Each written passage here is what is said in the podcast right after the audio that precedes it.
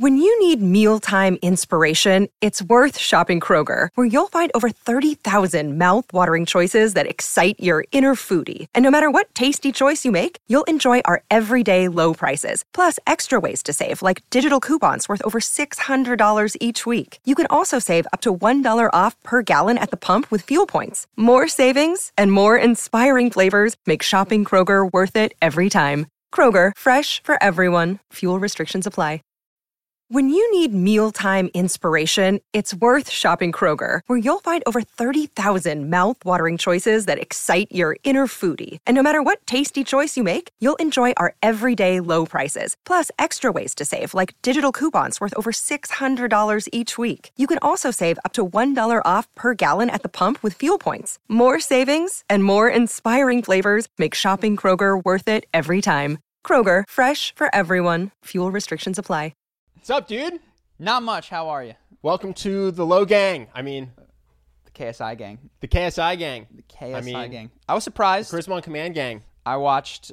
I actually didn't watch the whole fight. I watched a section of it. I thought that uh, the larger Logan Paul would would win, and he did not. Yeah, he should have won. Just got too bloodlusty. Yeah. Punched him right in the back of the head. Right. Uh, I was watching I was like, yeah, that's the bloodlust. Yeah. That's what happens when you don't you've been training fighting for a year and you just really want to kill the guy. Yeah, and you get and you get a clean shot on him, and he's Yeah. almost done, and you just like, I can end it now. Conor did the same thing. Conor did the same thing to Yeah. Floyd. That's just the bloodlust, man. Yeah. You yeah. go, why can't I punch him in the back of the head? Well, also- I'm gonna do it anyway. He's down. Now's my chance. Yeah, exactly. I gotta capitalize on this moment. His knees on the ground. Time to strike. Boxing is a if you've done other sorts of combat, it's a strange thing to let up when they take a knee. Yeah. Because if you've done MMA or wrestling or this is this is the moment of attack. This is what you've been waiting for is when they're stunned and now you capitalize. And boxing it's exactly the opposite. It's like no, now we pause and we start back Yeah. at neutral. No, I like boxing. I like watching it, and it, it training. It's better than nothing. But for sure, if you're interested in actual fighting, it's it seems a little bit odd compared to MMA or even Muay Thai. Well, I read the book on violence, and it makes a very good point that it's all BS. Yeah. It's like actual fighting is when somebody jumps you in an alley and you don't see them coming, Yeah. and then they stab you in the side and they take your money. And all the MMA and wrestling in the world doesn't do it. Now, where actual fighting does occur and MMA can help is when you're at a bar and somebody's like, "Yo, dude." Get out of my face, and then you're getting his face, and then you both see it coming, and it's a dominance display, and nobody is actually trying to kill the other person. It's just to display I'm tougher than you. Then, of course, MMA, wrestling, jujitsu, boxing are going to come in. You occasionally huge. get those stories though of Bas Rutten beat the shit out of eight security guards in a bar. They weren't trying to kill him. They were hitting him with pool sticks and shit. They were trying to subdue him. I, none of them were trying to kill him. None of them were trying to kill. Him. It was him. eight dudes with pool sticks. Well, I, the Bas Rutten story. If you don't know who Bas Rutten is, he's a he's an OG MMA guy. Yeah. And I don't remember the story, but it sounded like he he started it. Who's right? to say? He ended up in jail. Who's to say whose fault Yeah. it was? Uh, but that book, just for people. What's the book called? Hmm. It's called On Violence, and it's interesting because it was written by a maximum prison security guard, and he distinguishes between two types of violence. The first is what you're familiar with and what you might need. There's a bully, and he, you see him coming, and he gets in your face, and truly, his intent is not to kill you. Mm-hmm. His intent is to show dominance over you, and this is where martial arts can be incredibly, incredibly effective. As can confidence, standing up for yourself, and maybe just saying, "Hey, leave me alone," depending on how old you are. Yeah. Uh, and this normally occurs between members of the same species. The other kind of violence is predatory violence.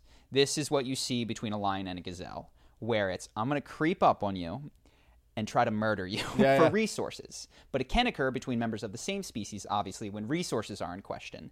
And in those cases, weapons are used, uh, sneak attacks are used, Yeah, and all your preparation in the dojo for two guys looking at each other is. Uh, the guy in the prison said this isn't what an attack looks like. Sure. When an attack happens, you don't see it coming, and training your punching is not nearly as important as training your Situational awareness. awareness, yeah. yeah. Dude, my friend was in prison for six months, and he said he was in line for food once, and someone behind him got shanked to death, and you hear it. He's just in line? All of a sudden, he's oh, right, Jesus. and he starts to turn, and the guy in front of him goes, "Don't turn." He goes, "What?" If you see who did it, they'll kill you too. And it's like, yeah, there's no amount of MMA Yeah. preparation for that. Yeah. So so real fighting is kind of a strange misnomer. Yeah. i- i- when you think about it, they're all We'll call it street fighting. yes, they're all artificial rules that are that we that we constrain violence to. But m- man, in its rawest form, We'll call it street fighting versus sneaky murder. yeah, exactly. None of it's helpful for sneaky murder. Anyway, if you're in a boxing match, you can't punch the guy in the back of the head. Yeah. this all is what this comes back to. Uh, did you watch any of the fight? Yeah, I saw that. I saw that round, and I actually totally understood how it happened. Yeah, Yeah. you've experienced. Well, I don't. I actually, when I fought, I don't have a lot of adrenaline when I fight. Weirdly, Mm-hmm. I don't have bloodlust. I'm much more calculated, I guess. I watched a thing of Logan. He said the hardest thing for me is I didn't want to hurt him. He's that's what he said. Now, granted, that could be that could be I lost and I'm and I'm backpedaling. He's like I don't have a killer instinct. I, I mean, we talked and I was angry at him and all these things, but when you hit someone with these little gloves, you hurt them. Yeah. And he hurt me, and like I didn't want him to hurt me, but I also wasn't trying to end him. No, I have. I have that actually. I, that, no, seriously, that makes sense to me. No, I don't have the killer instinct. I have Yeah, the same yeah. thing as Logan. We would Yeah. be training, and I would get into a dominant position in sparring, and I would just do these little taps of just like, "Hey, Yeah. I've got you in a bad spot. You can't escape. I'm beating you," and I just do that till the round ends. And then I trained with a guy. Probably got abused as a kid, had a lot of anger issues, and he would get in the dominant position, and he would just didn't even matter that we were in the gym, not a real fight, Yep. not training, not it was for fun, like we're teammates trying to get better. He would just wail on you with four ounce gloves in training, and he just had hate in his heart, you know. And I Mm-hmm. Do don't you I remember don't the one that. time that I came in? Did you train with me? No, Oh, you weren't there. I mean, I came in for a handful of classes, and at the end, you spar. Yeah. And there was one guy, and luckily we were all new, but same thing. You could just tell some somebody did something to this guy, and it wasn't even with me. It, it started with this much smaller guy because he was probably six three, tall, lean guy, and he was wailing Yeah. on this guy and sparring. And multiple times, the guy said, "If you do that again." You're going to spar me. The, the coach said that. Yeah. And then I went up against him, and I was closer to his size. So he didn't he didn't hurt me, but he tried. Yeah. I didn't hurt him because I don't know how. I was able to get out of the way and, and keep a, a, uh, a distance. But it was like, I don't want to do this. Yeah, yeah. I'm not. I'm here to to practice and learn and gain an advantage and then restart. yeah, it's And- often not the best people. I actually remember I I sparred a guy once who was like that, but he was terrible. Yeah. but he would just load back and swing for the fences, and so and I'd just be like, all right. And I was just talking to him. I was like, dude, I'm gonna I'm gonna hurt you just to stop you if you don't chill. He could not chill. Yeah. he never stopped. It's so those of you who don't know, Ben did uh, one amateur MMA fight. Yeah, yeah, I'm not One and oh. not like a No, but you trained you trained fighter. for months, and so when somebody new would come into the gym, there was a beginner class and there was a I'm going to step into the octagon class, and you were in that class. Yeah, yeah. Uh, so there were definitely a lot of people that would have gotten messed up. Yeah, but I don't have that rage. yeah. I wasn't beaten as a kid, so I don't have that killer instinct. That's that's the other thing is you think of the Mike Tysons of the world who were so angry and it you see the violence. Yeah, yeah. you know, you see it. And sure he did he wasn't hitting people and they were down because I don't think he had much of a chance as they were falling. They hit the ground so fast. But He actually speaking of Tyson, I was thinking about this this uh, Thomas Shelby video we did recently about how to be fearless, Hmm. and I thought that was interesting because a lot of people want to be fearless, yeah. but a lot of the best fighters talk about being scared before they get into the cage. So I, there's an interesting distinction between fearless versus courage. Yeah. and courage is doing it even though you're scared. I, I don't have a good sense for when one is better than the other, but I think there are a lot of people that do incredible things that are scared of those things. Yeah. I think George St. Pierre, arguably maybe the best fighter of all time in MMA, Mike Tyson, arguably the best boxer of all time, and both said every time they walked to the ring they were terrified. Yeah. Which I think is interesting because everybody wants to be fearless. It's like maybe just be okay that you're scared. Mm-hmm. What Mike Tyson said, and I, I would have to think about it further, is that backstage he was terrified. He said that as he walked and by the time he got into the cage, Yeah. He was furious. oh yeah, I think once the fight started, I don't Yeah. think GSP was scared. even he said, I looked at the man, I wanted to kill him. I wanted, Yeah. you know, like, like it's a really interesting monologue he has. I'm sure you could find it on YouTube. But moving along, F transition, Yeah. unless there's any more. No, Mike no. My takeaway is just it's okay to be scared. Everybody wants so badly to be fearless and Yeah. hates that they're nervous. I'm so nervous to talk on stage. I'm so nervous to talk to this Mm-hmm. person. It's it's fine. Mike Tyson's scared. George St. Pierre's scared. It's certainly common. Yeah. It's certainly the norm, e- even amongst, I think, high performers that eventually, kind of what we talked about in the video, just get used to it. They just have done it so many times that it's that's their normal day. Yeah. And, and you can't be scared every day, which actually, maybe I will jump ahead. No, I'll get back to that. All right. Uh, Stay tuned. stay tuned, okay? I will refer to the being scared every day. So I watched this right before. This is a little bit lighter, but Shia LaBeouf, man, we did a video on him. I thought it was a pretty good video. Not my best work ever, but I like it. And it didn't do as well as an average video of ours. And he's back on the tour, and he's doing he's done hot ones. He was just on Ellen, Yeah. and he's so he really does have something special. Yeah. And um, I'm just disappointed that that uh, the video that we did on him didn't do well because I feel like I've covered some people that are more famous but more generic, and the advice that I have is Yeah. a bit more generic, and his is about being honest in this disarming way. And I, I just wish we could make that video do better. I don't. Do you I don't have that- a solution. Do you think that the video covers everything you want it to? no, no. Um, it definitely could make a doesn't. I could. He's got enough interviews, and it would it would be repetition. The thing that is so charming about him, he is he is truly he just blurts out the truth in an in a way that isn't seeking validation. Mm-hmm. And that's that is a big point of what we talk about in the video. He's not trying to get your sympathy or your anything. It just happens to be the case. Yeah. And so he says it because it's true. And maybe I could make another video on that point, but it's kind of in the first one. Yeah. No, it's interesting. He definitely, I definitely get the sense he was really famous. He was really rich. He hated it. Now he's doing indie films and he likes it. Mm. Yeah. I think for him, he's found the path to happiness is to do what he wants. And he's had experiential learning with that. Whereas other people can accept that truism, but they haven't lived it. You know what I mean? Yeah. So, so I get the sense when I watch him, he's like, yeah, I really don't care if people love this. Yeah. So I mean, I gotta ask because we've talked about this. We we've done well as a business. We've mm-hmm. started to earn money. And you just said the path to happiness is to do what you want. There's some videos that I've done where it's like, look, this is a famous person that I'm not interested in. Thomas Shelby actually turned out to be interesting, and I'm, I was glad. I resisted it for a while. Yeah. But we still we work on marketing, we work on sales pages and that kind of stuff. Well, I think find the Zen di- find the Venn diagram. Mm-hmm. like pick all the people you're interested in, and then pick people that other people want to learn about, and do the people in the middle. that, so that's what I'm going to try to do. But certainly, I feel like I, and I don't know, I know you're a little bit different than me. I don't want to try to. I want to make stuff like this podcast that is for me. This mm-hmm. podcast is going to get one one hundredth or one one thousandth of the viewership. It's not going to help our business. It's it's truly just a cost center, but I enjoy it. Mm-hmm. And I just want to do more things like that. And maybe that's a terrible long term financial strategy. Sure. Or maybe it's the best long term financial strategy. There is something when I read Tim Ferriss to be said for just trying to make the thing that you're most passionate about and in a longer time horizon one year, two years, three years that tends to be what wins out as opposed to trying to please the market today. Or Well, Shia's I think today. Shia's strategy was to take a huge pay cut. He took a huge pay cut. Yeah. Yeah.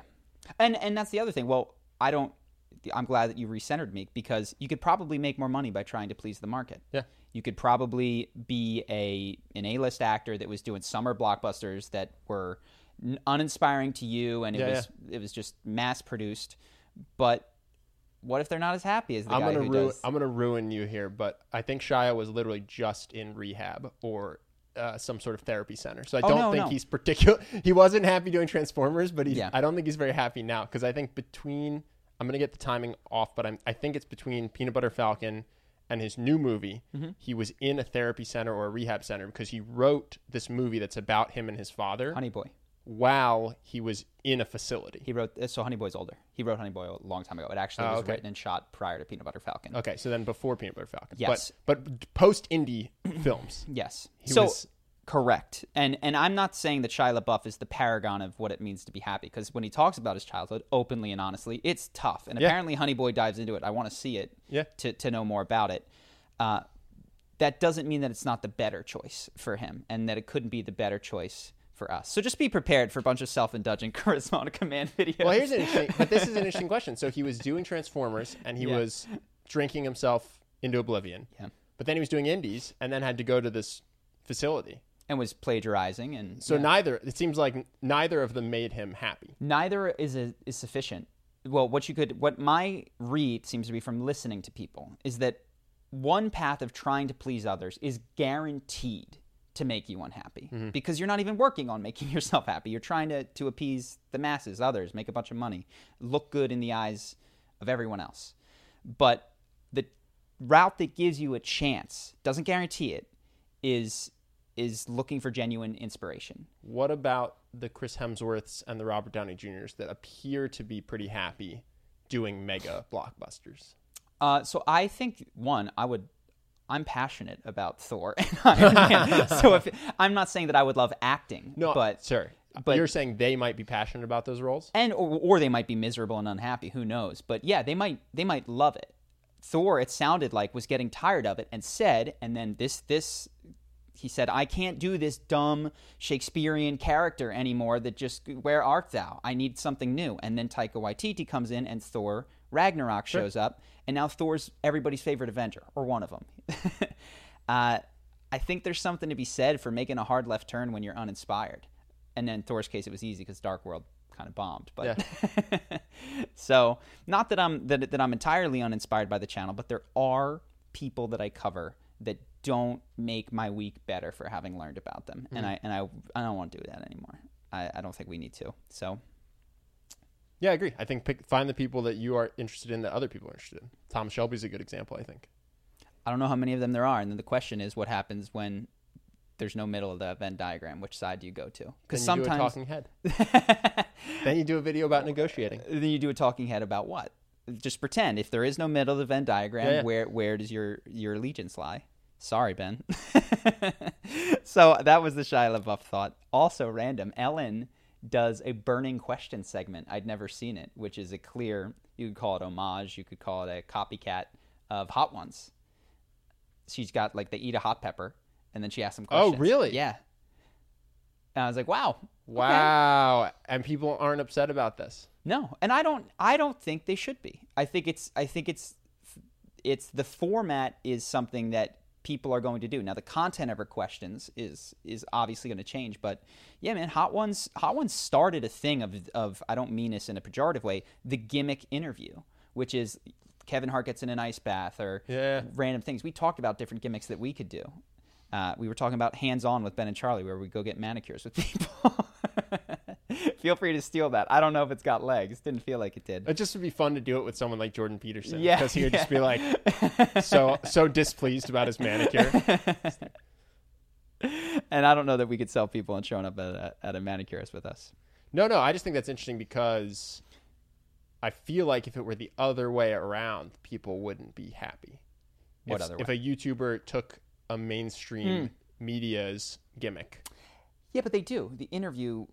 Uh, this is the other thing. It's all it's all copycat. Like the interview format was not invented by an, by a YouTuber. The the lighting setup was not invented by a YouTuber. The over the shot, over the shoulder shot, these were all taken from from mainstream approaches. Uh, so I think I do think it's it's fair, and maybe it's worth once saying you know thanks to Hot Ones for this this great idea. But I actually think I'm I'm okay with that. If you're, let me know if you're not. I, I think it's an interesting discussion of where the line between plagiarism. eh, We all can agree that if they just if they called it Hot Ones and they had ten buffalo wings and they asked similar deep dive questions and did a an Instagram dive and where they had to explain that gram, we'd be like, okay, this has crossed the line. But where does the line of inspiration and plagiarism? Where should it be drawn? I don't know. Do you do you have any? No, I don't know. It just doesn't sit. uh, It's weird. It doesn't sit well with me. Interesting. Yeah. What about the fact that that Hot Ones copied interviewing, and they interviewed all the same people that have been on Ellen previous, and he probably learned a lot from other interviewers' interview styles. Yeah, I feel like no one person has the right to claim interviewing though. Mm-hmm. And maybe Hot Ones stole their spicy food gimmick from someone else. Hmm. But yeah, who would you say Hot Ones copied when they did an interview format? It seems like they copied every talk show and or podcast that's ever been done. You know somebody I mean? somebody did it first, Yeah. and then somebody copied. That. I bet. I bet. So just to be clear, if David Letterman was the first person ever to do a talk show, I bet Mm-hmm. he was pissed when the second talk show came out. That's uh, I know he he obviously wasn't. There was an entire Yeah, yeah, yeah. I'm just saying. him. I'm just saying.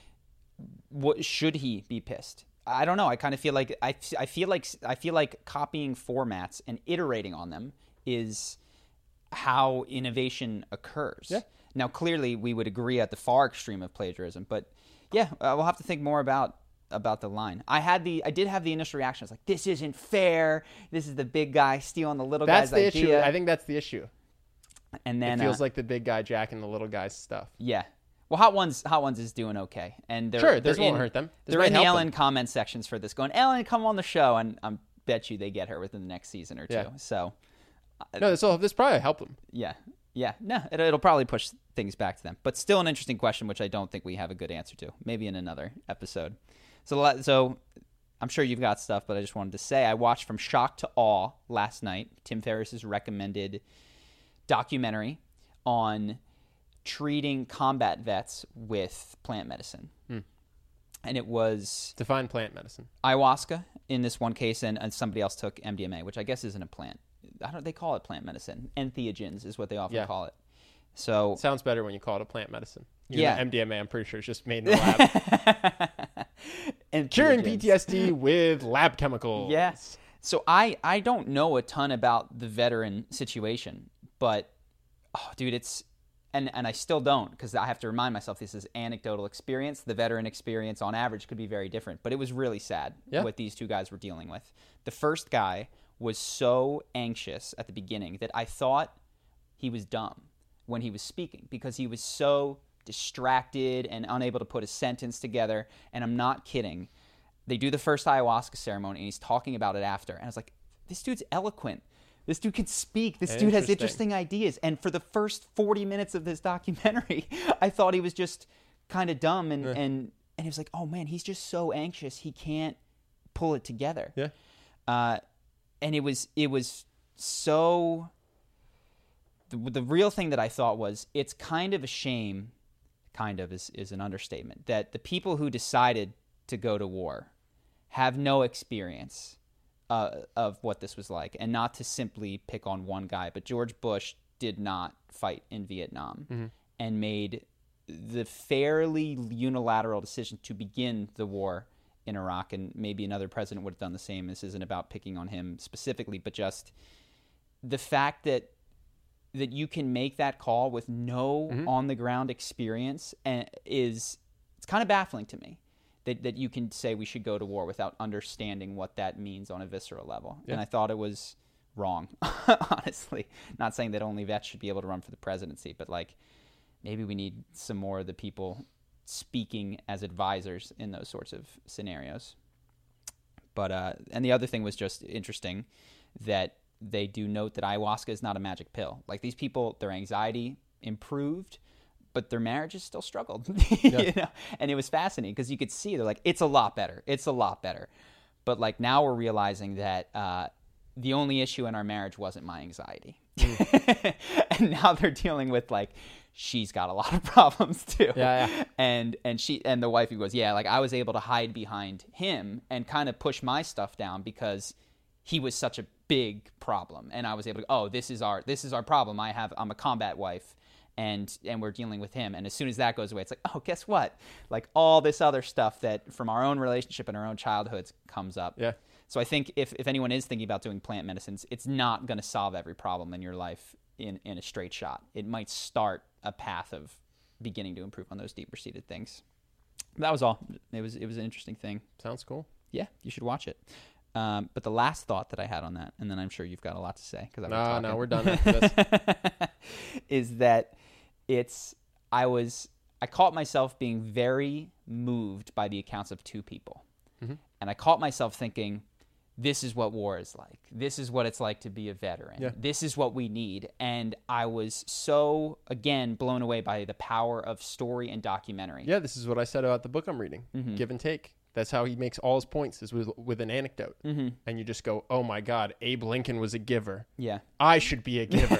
it's like, well, who was the next president? Yeah. Was the next president a giver? How did that work Was out? it a taker? I Are don't know. Any counter examples to this? Yeah, So it it, got me thinking like how does the world change? Because I we also mentioned Boyan Slat in the last podcast and he was in the Thomas Shelby interview. He did uh, ocean cleanup and he's the engineer who's who's cleaning up the ocean in this miraculous way. What he's doing I'll, I'm gonna link a video probably somewhere in the show notes. Uh, but it got me thinking like the order that that you change the world. And it seems like and I because I want to know where we can play. The first thing is somebody has a brilliant, unique, original idea. I don't think that's me. you know, somebody discovers meditation. Somebody, the first guy to like lick a frog and smoke DMT. Somebody crazy out in the woods who is Yeah. who is truly pioneering. sorry. Are we putting Boyan in that uh, level? No, he's an engineer. Oh, okay. He's an engineer. Uh, and also the pure scientists, the scientist who is studying butterflies because he wants to know how they fly and finds that they have some sort of compound, whatever it is, are like the first level. Yeah. And then the second level is this influencer level, which is documentarians, could be YouTube personalities, uh, authors, popularizers, but also politicians.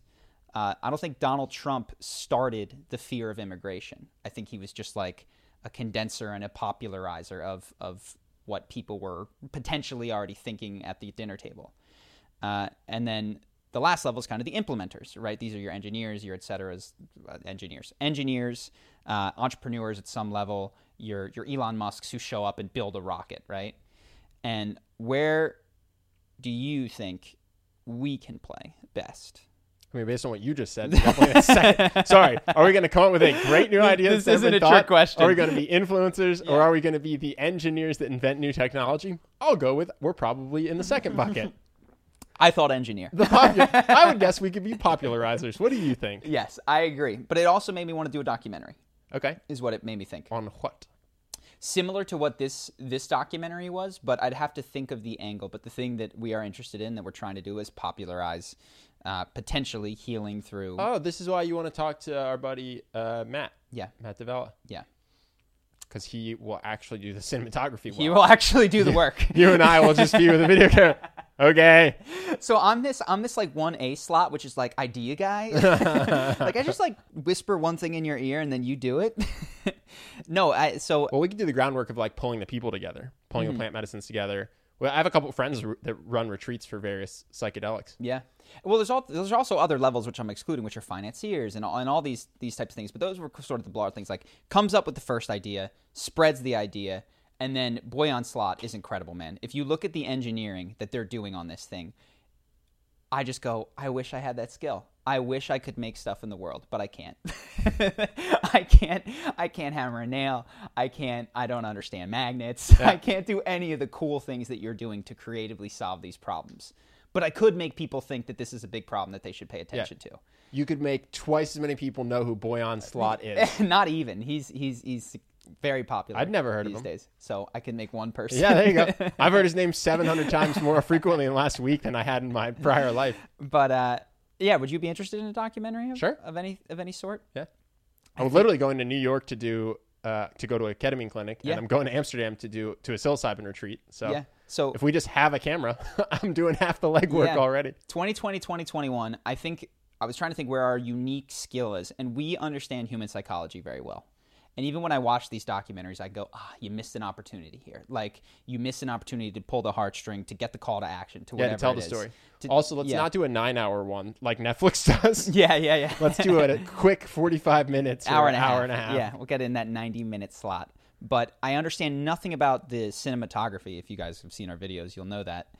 But what I do think I get is the story arc and the persuasive Sure. arc to to make something uh, compelling. So if we can, I do think it could be around psychedelics, but. Keep your eye out for that in like four years. Yeah. Maybe we can be one voice amongst Subscribe many. to the podcast for updates in 2021. yeah, don't miss out on the Netflix doc. But anyway, anything that you wanted to bring up? Those were sort of my chain of. of I got a I got a. B transition about drugs. Okay, that's that's an A transition. So, well, not when you find out that it's about El Chapo's son. Oh, So this wasn't the first thing I was going to talk about, but since we're talking about drug, uh, drugs, so El Chapo's son, a Mexican cop was involved in his arrest. Right, his arrest lasted like 12 hours. yeah. That cop was gunned down in a hail of 155 bullets. Wow. Yeah. And I was reading this because it's just fascinating. It's literally like something out of a movie. But this is a police officer trying to do his job, trying to uphold the laws of his country, pulls up to a grocery store, car pulls up next to him, four guys hop out of the car with automatic rifles, just light his car up and are gone in about 20 seconds, 30 So, seconds. To be clear, is this the cop that picked up the son? Is this the cop that, I don't know. I don't know what his involvement was exactly. or is this just a guy to, to make a message? Is this the district attorney? Is this the? I don't know. It says that militarized police captured and then released uh, Ovidio Guzman Lopez after a brutal shootout with the cartel gunman. Oh, so was he like in the convoy of some sort? No, no, he's gone. He's he's released. He's chilling. But this guy was just involved in the operation to attempt to arrest Oh him. Oh my goodness! But as as happens with anyone related to El Chapo, right? you do- don't doesn't do go to jail Yeah. actually. And the thing, I guess I thought two things were interesting. One is it's incredible that they can do this and will have no repercussions. Like it, it's really hard to say who's running Mexico between the police or the cartels. Yeah. But it made me very grateful to be in the U.S. And the second thing, which I thought was fascinating, is Guzman Lopez, the guy they were trying to arrest, is wanted by U.S. authorities on drug trafficking allegations. And that's why this guy was killed. And that's why these cartels have power. Yeah. And it made me think, why on earth can't we just legalize these substances? Because by saying that we think that having legal centers where marijuana or cocaine can be done in a safe place, we're not going to allow that because of the harm it would cause to the people doing it. Which is debatable, Which right? is I totally debatable because anyone who wants to do cocaine is just going to do it anyway. This Clearly. is, as proved by the fact these cartels have Yeah. billions of dollars Yeah. from illegal cocaine sales. But in the meantime, the fallout of our government saying, "Oh, we're not going to legalize these substances," is That- yeah. one, everyone does them anyway, and two, there are billion, billion, billion, billion dollar industry illegal in Mexico run by cartels that are Mm-hmm. murdering people, kidnapping people, torturing people. And we could really minimize their ability to do that if we just made drugs legal because all their all the money, money. would go on. Suck up all the money. all they could do then is traffic guns, which is a smaller market, Yeah. especially in the U.S. because you can just get guns. yeah, yeah, yeah. So I thought it was interesting because there's second order carnage occurring. Isn't well? What's crazy is that I, I guess it's debatable because I, I don't know the size of the, of the two things, but normally you would think of second order as like, oh, the smoker gets the lung cancer, but the second hand smoke gets a little bit, maybe Yeah, yeah. emphysema on rare occasion. I don't know the size of the, the drug problem or whatever, but it's like the second order carnage is massive. Yeah. It's not a tiny bit of cough. It's it's multiple countries that have these paramilitary forces that's that for stretches of time run the country. Yeah, and also just to be clear, everyone from the homeless to the multimillionaire finance guy can get his hands on drugs. Yeah. So I'm not really sure Yeah. what we're stopping. What we are doing is incentivizing illegal drug trafficking. Well, so this is so we talked about last week trying to understand how the world works through understanding the business model and asking who profits is, is often a good question. So who profits from making you you who profits from making narcotics illegal? I don't totally know the answer. I know some people say big pharma. I haven't really investigated it, but it seems almost so many people think this. This isn't this isn't a, a novel take, and I don't think it's a bunch of pearl clutching grandmothers that are stopping us from legalizing these drugs. It seems like there have to be vested financial interests in keeping it illegal. Well, we're hitting the point where grandmas were alive in the 60s and 70s. Yeah, are they're- no longer- those pearl clutching grandmas did some drugs. Yeah, yeah. Uh, but and also grew up some of them in an era of believing that they got out lucky. A lot of them like, oh, I didn't fall into reefer madness, thank goodness. Yeah. you know, like I I did some acid, but luckily I didn't have any horrible you know flashbacks and it didn't ruin my life.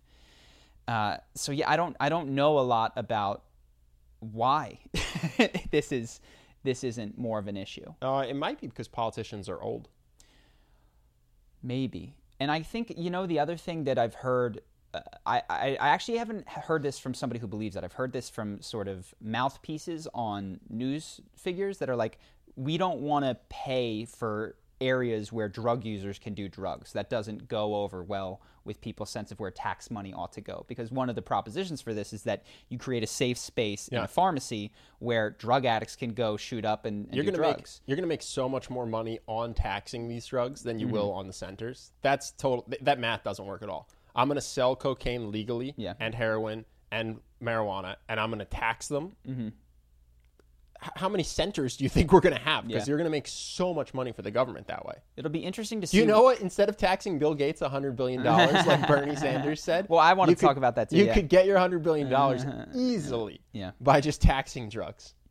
Yeah, it seems I I have yet to hear, and I'm open to it because I, I with with these massive world problems, to pretend that I understand the issue from all angles would be absurd. I don't. I've have never heard a compelling argument against the legalization, at the very least, of cocaine, which is driving so much violence in Latin America. uh, and probably a handful of others, and they should be taken on a case by case basis. But yeah, I would recommend don't do cocaine, and I would also say it should be legal. Yeah, yeah. uh, both of those things are true, Yeah, but don't do it. Cocaine's not that cool. Honestly, I've done it. It's not Yeah, that great. I, I have not. I wouldn't recommend it, but at the same time, I don't understand why it's illegal, especially because the only argument you could make is it makes people more violent. Mm-hmm. But we allow alcohol. Yeah. Look And- at all and- the drunk driving accidents, all the bar fights. Yeah. like if we had a place where with a special license you could do cocaine, but you had to you had to mark when you did it, and you They couldn't you leave off for a like a certain bartender amount. cuts yeah. you off. Yeah. How could this possibly be worse than selling as much alcohol as we possibly can, plus having people do cocaine in the bathroom anyway? Yeah. I, it's it's rare that you hear people that really are truly in a shortage of drugs when they're looking for them. You know, on rare occasion, people come up and be like, "Do you have it?" And then within you know you see They get them out- within 15 minutes they've tracked it down. it's yeah. So I don't know what problem it solves. But you mentioned the Bernie Sanders tweet. I actually so Bernie Sanders. I'll, I'll read it to you. I think that there's a hot take on this, but I actually think that there's a more interesting angle. So Bernie Sanders put up a tweet that I saw on Reddit, which was say Bill Gates was actually taxed $100 billion. We could end homelessness and provide safe drinking water to everyone in this country. Bill would still be a multi billionaire. Our message the billionaire class cannot have it all when so many have so little. So the hot take is this is silly. Like, one, Bill Gates doesn't have over $100 billion in liquid assets. If That's just not how it works. If homelessness were a $100 billion problem, it would be solved already. Yeah. If, if drinking water, this is a Ber- fraction. This is less is like two percent of the of the yearly expenditure. Yeah, this was my of thing. the government. When I saw, first of all, no knock to Bernie. I'm almost positive he didn't write this tweet. This is probably an intern. well, I want to talk about But- why it makes sense. But go ahead. You're part of an institution that has a four point something trillion dollar budget. Mm-hmm. If you think a hundred billion dollars could solve homelessness and provide clean water to every American, what are you doing with the four point? Pass that bill. You want to be president? Boom. I just figured out how to make you president. Yeah. Pass this bill. Take whatever small percentage of the budget that is, cure homelessness, and get everyone clean water. Yeah. It seems obvious. So what I actually think, and I don't think Bernie believes that. I don't think he thinks that either of those problems are truly solvable with hundred billion dollars of money, If they are, it's incredible that they aren't using their four trillion dollars for it. or, or yeah, freeing it up from somewhere. What I think he's doing is what Donald Trump did in 2016, which is shoring up his base.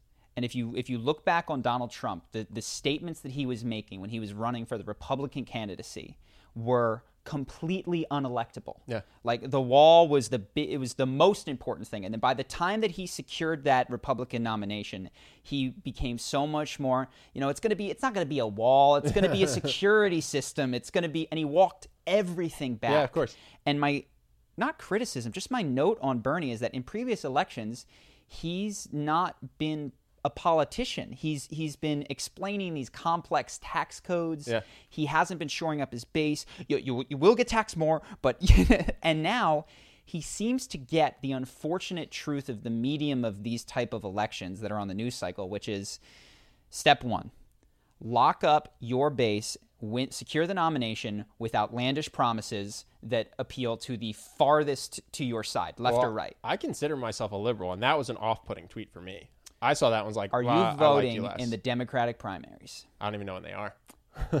Okay. Yeah. That's my point. He he is, he- I think, identified much better than he has in the past who he is speaking to at any given time, and who you speak to radically shifts from the primaries to the to the election. So I don't. I looked at that and my first thing was, Bernie, what do you mean? This doesn't make sense. I expect this. I expect outlandish statements from Trump. I don't expect them as much from you. Get ready. But I think he's started to identify that if he wants to win, he's got to play this game. And I see him starting to play the game. So uh, I don't think he believes this. I do think it was a calculated and potentially for him, yeah, beneficial move to send to send these kinds of messages. Because right now there's a competition going on in the Democratic primary to see who can be the most, you know, free healthcare, free this, like all those sorts of things are huge talking points, and and caring for the homeless is, I I think, another big talking point. We could solve this if they just get out of our ways. The rich people are are you It's know It's an interesting strategy because there are very few billionaires. So at first glance, you're like, yeah, this is going to piss off like 19 people. Mm-hmm. But historically, money has been very important for being elected, right? So it's an interesting strategy to just go, I'm going to piss off all the really, really wealthy people, but I'm going to try to make the regular people really like me. Yeah. Well, that's a good point. I haven't considered what this means for his finances. Like, you know, who which super PAC is going to back away. Good. Well, maybe maybe he already looked at his donor list in previous years and went, "I don't have it anyway." Yeah. you know what I mean? I don't like, think he does. Yeah. I know Uh, all my rich friends think. yeah, none. Of, they're not. the They're not going to send me any money. So so this is. I. Why would I try to cater to them? Yeah, why would I? Why would I? Why would I play to that? I don't think he, of course, intends to do anything like that. But yeah, it was just interesting. It'd be hilarious Okay. if he did, though. Instead of having just a universal tax p- Yeah. policy, he just goes, "Okay, we're going to write in the law that Bill Gates pays a hundred Yeah. billion dollars." I kind of I was it's like, you know, in season whatever 5 when Sansa in Game of Thrones walks down the stairs and she's like entered the game. this is kind of how I feel about Bernie. Bernie in his, entered the in his game. big black dress looking ominous like he's ready to play. He's ready to he's ready to to politic. So Poor Bill Gates is over here like, "I give all my money away. he was an interesting person I am trying to cure polio over here." Yeah, yeah. Until Trump had the trade embargo, I was going to build things in other countries. Yeah, nuclear nuclear power plants. Uh, We're going to get that fusion power. So, it's a funny billionaire to pick. yeah, Bill Gates was, but but again, it's uh, I think that was even even on Reddit, who I think is uh, pretty exemplary of not, not the entire Democratic Party, but a portion of the younger Democratic Party was like, this is kind of a weird person to pick. like you could have there's there's several people that have lots of money, and Yeah. and some of them aren't haven't spent the last decade trying to like run nonprofits and and improve the planet in a major way. So uh, maybe a tactical error, maybe not. I don't know. We'll see how it goes for him. See what his poll numbers do. But yeah, so that's all that I brought this week. Did you have anything else? Yeah, sure did. Did you see the YouTube thing? Yeah, the thing. Yeah, did you see the thing? what thing? uh, YouTube is updating their terms of service on December 10th. Okay. It's a new clause. It says terminations by YouTube for service changes. YouTube may terminate your access or your Google account's access to all or part of the service if YouTube believes in its sole discretion that provisions of the service to you is no longer commercially viable. Wow. Which and one that means they can do it for any reason at all. They Yeah. can literally just go, yeah. So if you make content they don't like, if you make content that they think makes the platform look bad, mm-hmm. they can just be like, oh, we're going to delete your channel. Yeah. But second, if you use ad blocker, they can also just go, that's weird. S- You know, I almost just said your email. that's weird. This person's Gmail account doesn't generate any ad revenue. Yeah. Delete their account. They would, of course, never. Uh, they could because then what you what are you going to do? Not use YouTube? You're going to get rid of your ad blocker. All they have to do is threaten it or do it a couple times. Yeah, but that's a terrible long-term strategy to to anger that many people. That that would not be worthwhile to Don't them. know. I think it's interesting. For any reason at all, they can just get rid of your Yeah. account. Yeah. What's interesting is ad blocker, unfortunately, and I haven't gone, I have an ad blocker, and I also have a YouTube channel. And I don't intend to use it on YouTube because I actually don't find the current ad system on YouTube horribly invasive. I got ad blocker for the other websites that I was going that was like, here you go on the left side, on the right side. Did you get a pop up here? It's and and it universally that's the default setting is we block ads. And so I've never actually gone in, and maybe I will because I don't, you know, I'm not trying to. Uh, I don't mind the ads to, to that same degree on YouTube. And in fact, sometimes they're really funny because they're trying to sell me drop shipping or like, like whatever thing. And it's always good to stay Some get rich that. quick scheme. Yeah. Um, but it's, uh, I don't think they would do that. It is interesting. Is that a problem though? I mean, I kind of, yeah, YouTube can kick me off for whatever reason they want. And I would be angry. I'd be horribly angry and unjust and upset and, and pissed. But like, I don't, I don't own YouTube. I, Yeah, yeah. Uh, I'm, Well, I'm that's there kind of by their good graces. Yes, and I think that's the thing. It's recognizing that YouTube and Google in general are they're commercial entities. Yeah. you know, pe- people I think used to, myself included, think of Google as this magnanimous Yeah. search engine that allowed you to peruse the internet, and it's not. It's business. And so what YouTube's saying is we're also a business, and not only can we control what you go to and funnel you towards videos that make us more money, but we can kick you out or delete channels or do anything that we want that's good for our business. And I think people are just recognizing that Interesting.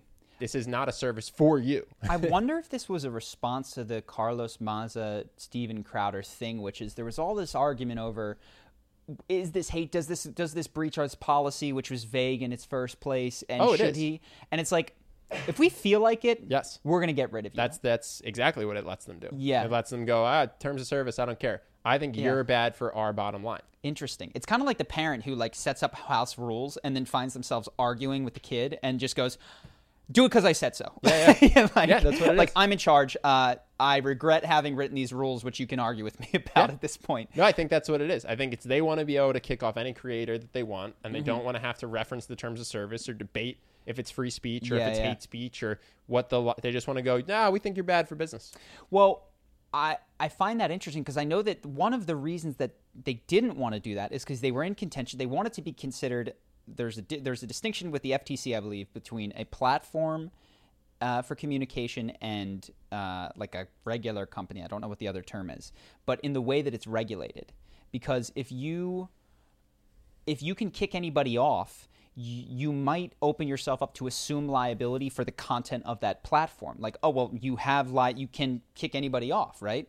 Uh, you're not an advocate of free speech. So when somebody puts up this video, we now hold you liable for whatever horrible thing was done or said in that video. Uh, and I know that was one of the reasons that in a lot of these debates they've been saying, no, we're just a platform, we're just a publisher. That's what it is. We're just a publisher. We we allow people to put their own things on there, and we should be regulated in this specific way. I wonder if this will backfire and be like, okay, YouTube, like you want to be in charge of what's on YouTube. Uh, welcome to liability for what's on YouTube. Yeah. I don't know. Uh, interesting though.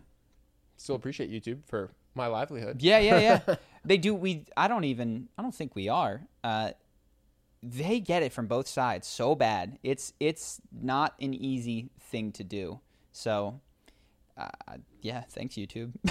Thanks for existing and dealing Yeah. with all the headache of everybody hating every change you make. Yeah. If I if I felt that they were awful, I would, for my own self preservation, probably try to get us off there pretty quick. I do have obvious faith in in their decision making, at least as as it regards us. But yeah, who knows, man? they could just start cleaning everything out that they don't like. I, I find that doubtful, though.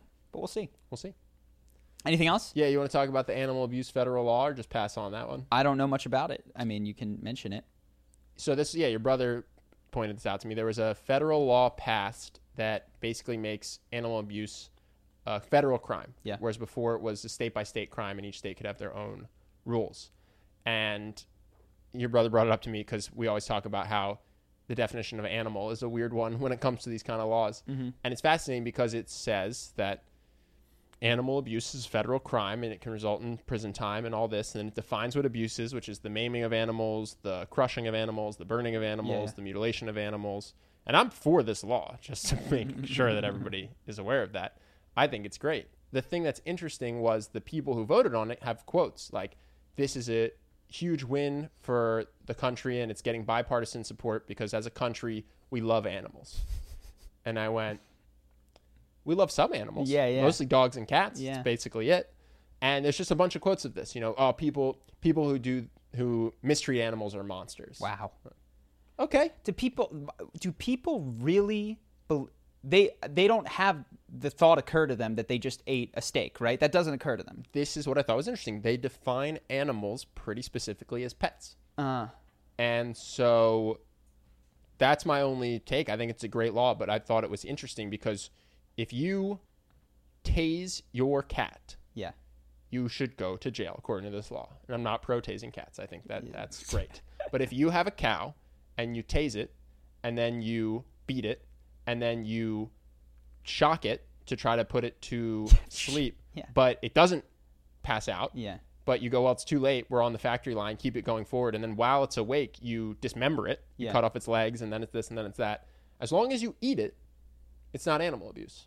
So weirdly enough, if you want to be, if you want to abuse animals, you just have to eat them afterwards. And I think you're in the clear. well it's not because here's the truth is that this law is hiding the fact that there is no principled action there is no principle behind what we do it's based purely on culture and that makes me feel a certain way mm-hmm. There is no principle that says if if I have a pig as a pet and I tase it, I go to jail. But if you tase a pig in a thing to move it along towards the slaughterhouse, that's good business practice. It And it's, written into the law, by the way, explicitly. It Yeah. says except for, I forget the the language, except for the meat industry. Well, what's interesting is that it's it's not an animal abuse law. It seems to be a pet abuse law. Mm-hmm. Because if I have a pig and you come and you kick my pig or are mean to my pig, we can be eating hot dogs at that very moment, and you will go to jail. You Sure. can run a slaughterhouse, Sure. but you will go to jail for kicking the pig, not for running the slaughterhouse Yes. where where that day God knows how many were mutilated in all sorts of ways. It's the lack of principle there is astounding. Hmm? I, I don't even know what to say. I'm sure there's tons of areas in life that are like this, but this one just screams so loud. Uh, just call it a pet abuse law. And I guess what they're saying, if if you wanted to f- draw a principle, is that It doesn't uh, count as an animal if we eat it. what it says is that animals are commodities and they're property. And if someone owns that animal, you've harmed them. you know what I mean? But I guess even No, no, because I can own a you- dog, you- yeah, there could be a street dog that you put into a fight, and all of a sudden that's that's or I can if I own my own dog and I Yeah. abuse my dog, it's animal abuse. So it's not quite. So sometimes, yeah. So it's it's it's not that they're property. It's It's, if that you eat it. I'm telling you, it's if you eat it. So if you Michael Vick could have eaten those dogs. That's not definitely not the case.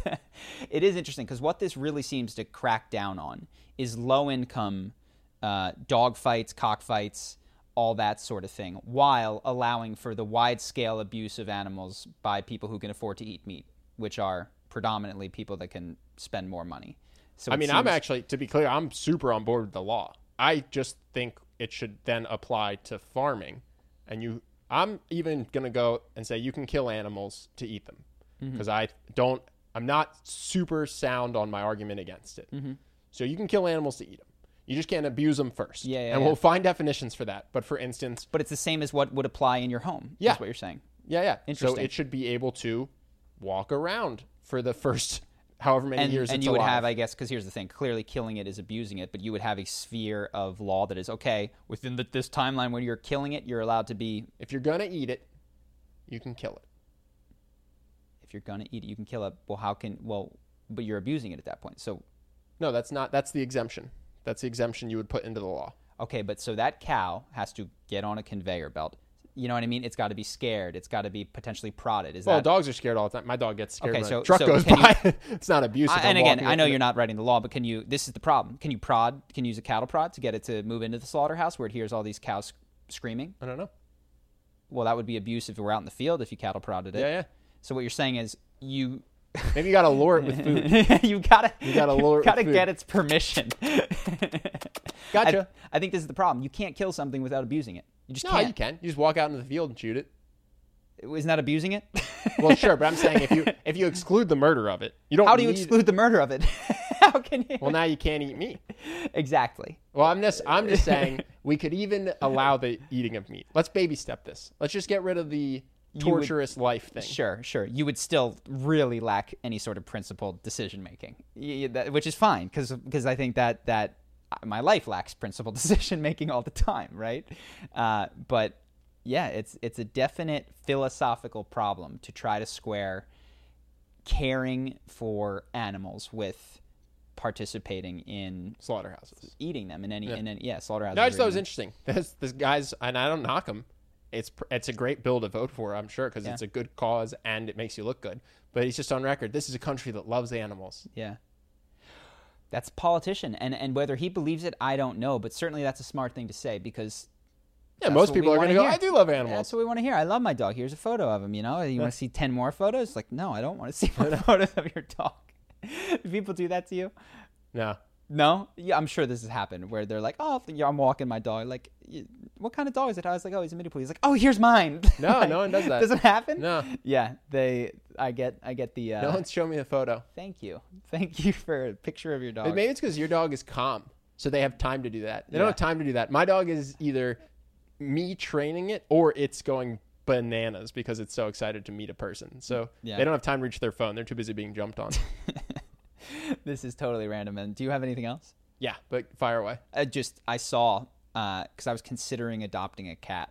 I've got a small apartment. Yeah, this yeah, is yeah. a terrible idea. It was a terrible idea. Um, it's I not- was watching it. It's not over yet, to be clear. no, really? Yeah. Still a terrible idea. Here's why it might not be. Okay. Because there is a five hundred dollar auto kitty poop cleaner that looks like a it's been a long time. Have you seen Men in? You remember Men in Black when Will Smith sits in that awkward chair in that Mm-hmm. it's an egg. The egg. Yeah. It looks like the egg. Iconic scene. Yes, the cat goes into the egg, Yeah. poops, like whirling things like scoop the poot, separate it from the the thing and Yeah. store it for a week in a like odor containing thing. Yeah.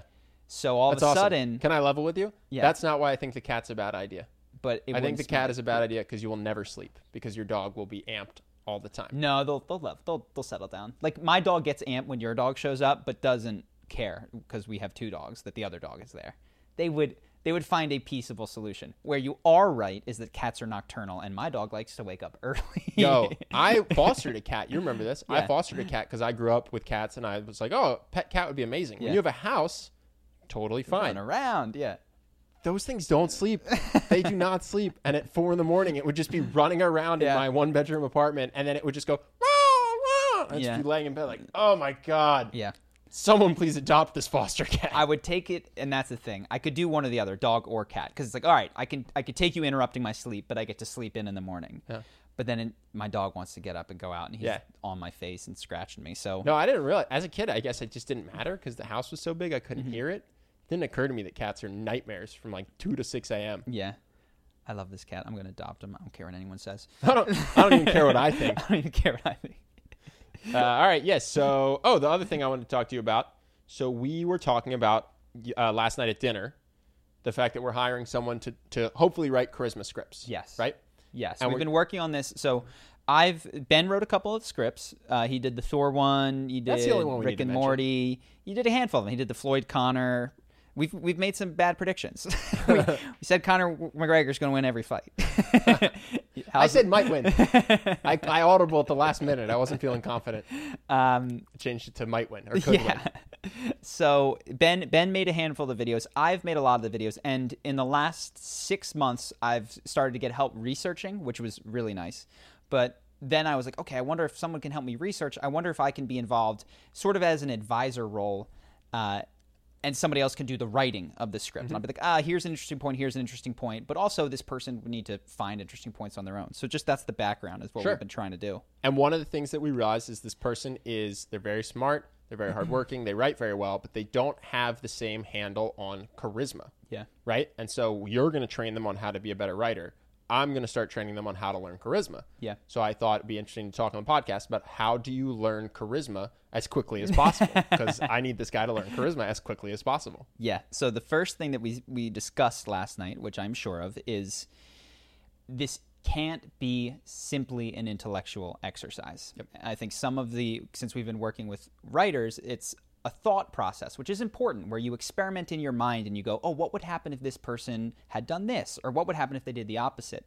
But what is critical is that you take some of those hypotheses out into the real world in your life and see how they apply. Mm-hmm. Because what is occurring on Graham Norton's show is not going to port one for one exactly to every situation that you're going to encounter in the office. So that's the first thing is to come up with hypothesis by watching your friends, family, other people who are charismatic. Like, oh, I think his stories are good because when he's talking, he takes a really deep breath before he hits that main point. I'll try doing that in my life. I'll see if it works for me. Mm-hmm. So testing, that's one thing that that definitely needs to happen. Yeah. So the, I think one step up before that is being aware of your own reactions to people and who makes a charismatic impression on you, mm-hmm. good or bad. Because first you have to come up with what am I going to test, right? So one way you can do that is watch our videos, but another way is you can just be aware in your own life. Pay attention to the moments that you really like someone, that somebody makes you in awe of them, or that someone pisses you off, makes you uncomfortable, makes you feel creeped out, and note what that person did. Try to play the scene back in your head because Yeah. that's what we did. We didn't have many charisma breakdowns to watch, right? But what we could do is just watch charismatic people, and when they get a big laugh, or when we would go, "Oh my god, I really like this person," you stop and you think, "What are they doing Mm-hmm. that makes me really like them?" So we have a neighbor, Grant's roommate, who I really like, even though I've never Yeah. really spent much time with. And I realize it's because whenever the elevator's closing or whenever we're going our separate ways, he stops what he's doing for 15 seconds to finish our conversation. It makes me feel like he's genuinely ah. interested. And I thought, oh my God, I really like this guy. Why? And then that's my hypothesis. And then I can do what you said and go test it in my own life and see how it goes. So yeah, I think that that self awareness of your own reactions to people can be really helpful. And that's a great point, and that's something that you'll never see on the Graham Norton show because you don't ride in elevators on the Graham Norton show. But that's yeah, that's that's just an excellent point. The other thing that really helped you and I was having one another, and I think I just can't oh, skip thanks, that. the I don't feel that way. you know, I've kind of got it on my own. the ability to to bounce that idea off of me and then have me go, oh wow, that relates to this thing that I experience in work, but Mm-hmm. it doesn't work in X Y Z scenario. Super super useful. So can't can't overlook that. Anything yeah. else? Yes. Don't try to do everything at once. Ah, So I think this is why this is why in Charisma University there's one daily action per day. I think there's with our YouTube channel there can be a sense of this is really fun to watch. I'm going to watch six videos, Mm-hmm. and then you go out into the world and you go, okay, I'm going to touch like Chris Hemsworth. I'm going to make eye contact like Tom Holland. I'm going to tell stories like Kevin Hart, and it's overwhelming. Yeah. And I know what we did is we just went, all right, today. All I'm going to do is try to make eye contact with people. I don't have to speak. I don't have to be funny. I don't have to do anything but look people in the eye. Mm-hmm. And you do that for one day or three days or however long it takes to feel comfortable. And then you go, okay, now that is kind of an unthinking habit. Now I can focus on storytelling. Yep. And I think that way it's not so overwhelming. And weirdly enough, you'll get good much faster Yeah. by only focusing on one thing at a time. yeah, totally. That's that's huge. And even within one video, there's five points. Yeah. pick one of them. You Yeah. know, and the videos have five points to be entertainment, but you got to pick one thing to do. And then one way to pick the things is that I that I get to do as a job, which is really nice, is to pick someone who you consider sort of a charisma icon, someone that you like, Yep. and and do that watching of a handful of their videos or even just five to ten minutes in the morning. So I when I want to be funny, I watch the best of Step Brothers because I like Will Ferrell's sense of humor in that, and I just steal his jokes. Or I'll watch Chris Pratt, and five to ten minutes before you go somewhere really does drive home the mentality and then you pick one concrete thing to add to that so you have this under this underlying willingness to be absurd to uh, just have fun in the moment and then you add on top of that okay i'm going to spice these jokes up with one particular thing i'm going to double down in there and then if you do that for a handful of days you're like okay i'm starting to develop that skill now it's time to move on to something else and i think that that would be the way that i would recommend that most people use our channel to go about learning it as fast as they can Yeah, for sure. When I wanted to be more playful, I started watching Brooklyn Nine-Nine, 20, Ah. 20 minute episodes, Yeah. one a day.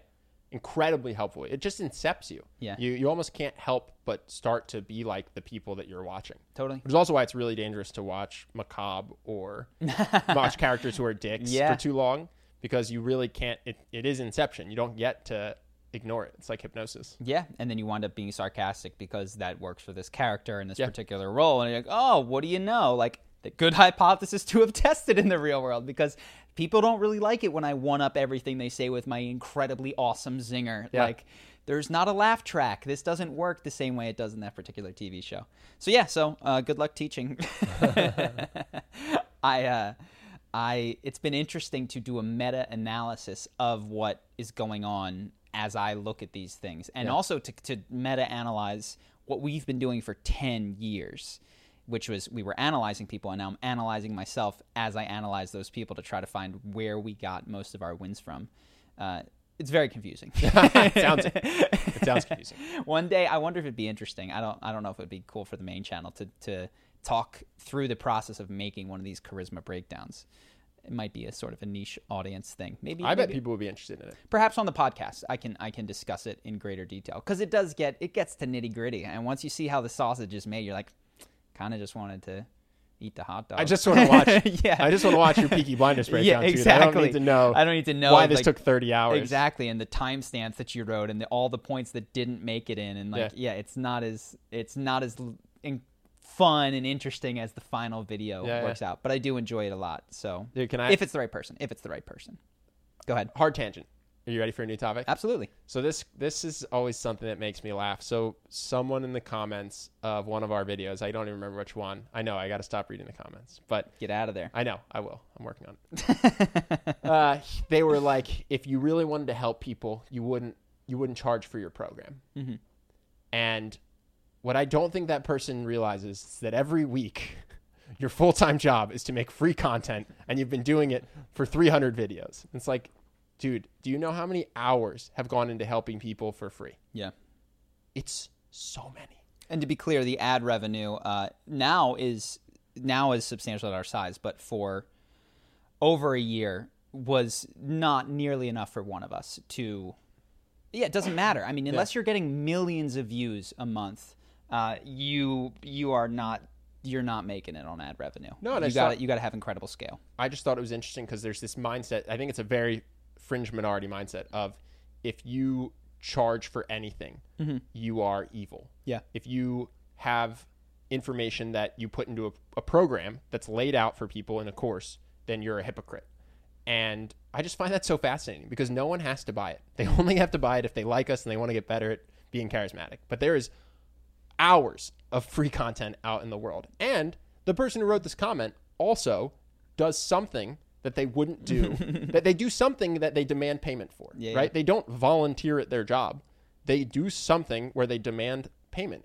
And I just think it's such an interesting mindset that for some reason people they view themselves as this one thing and then us as this other thing. And they go, "Oh, most of the work that you do every single week, you give to me for free.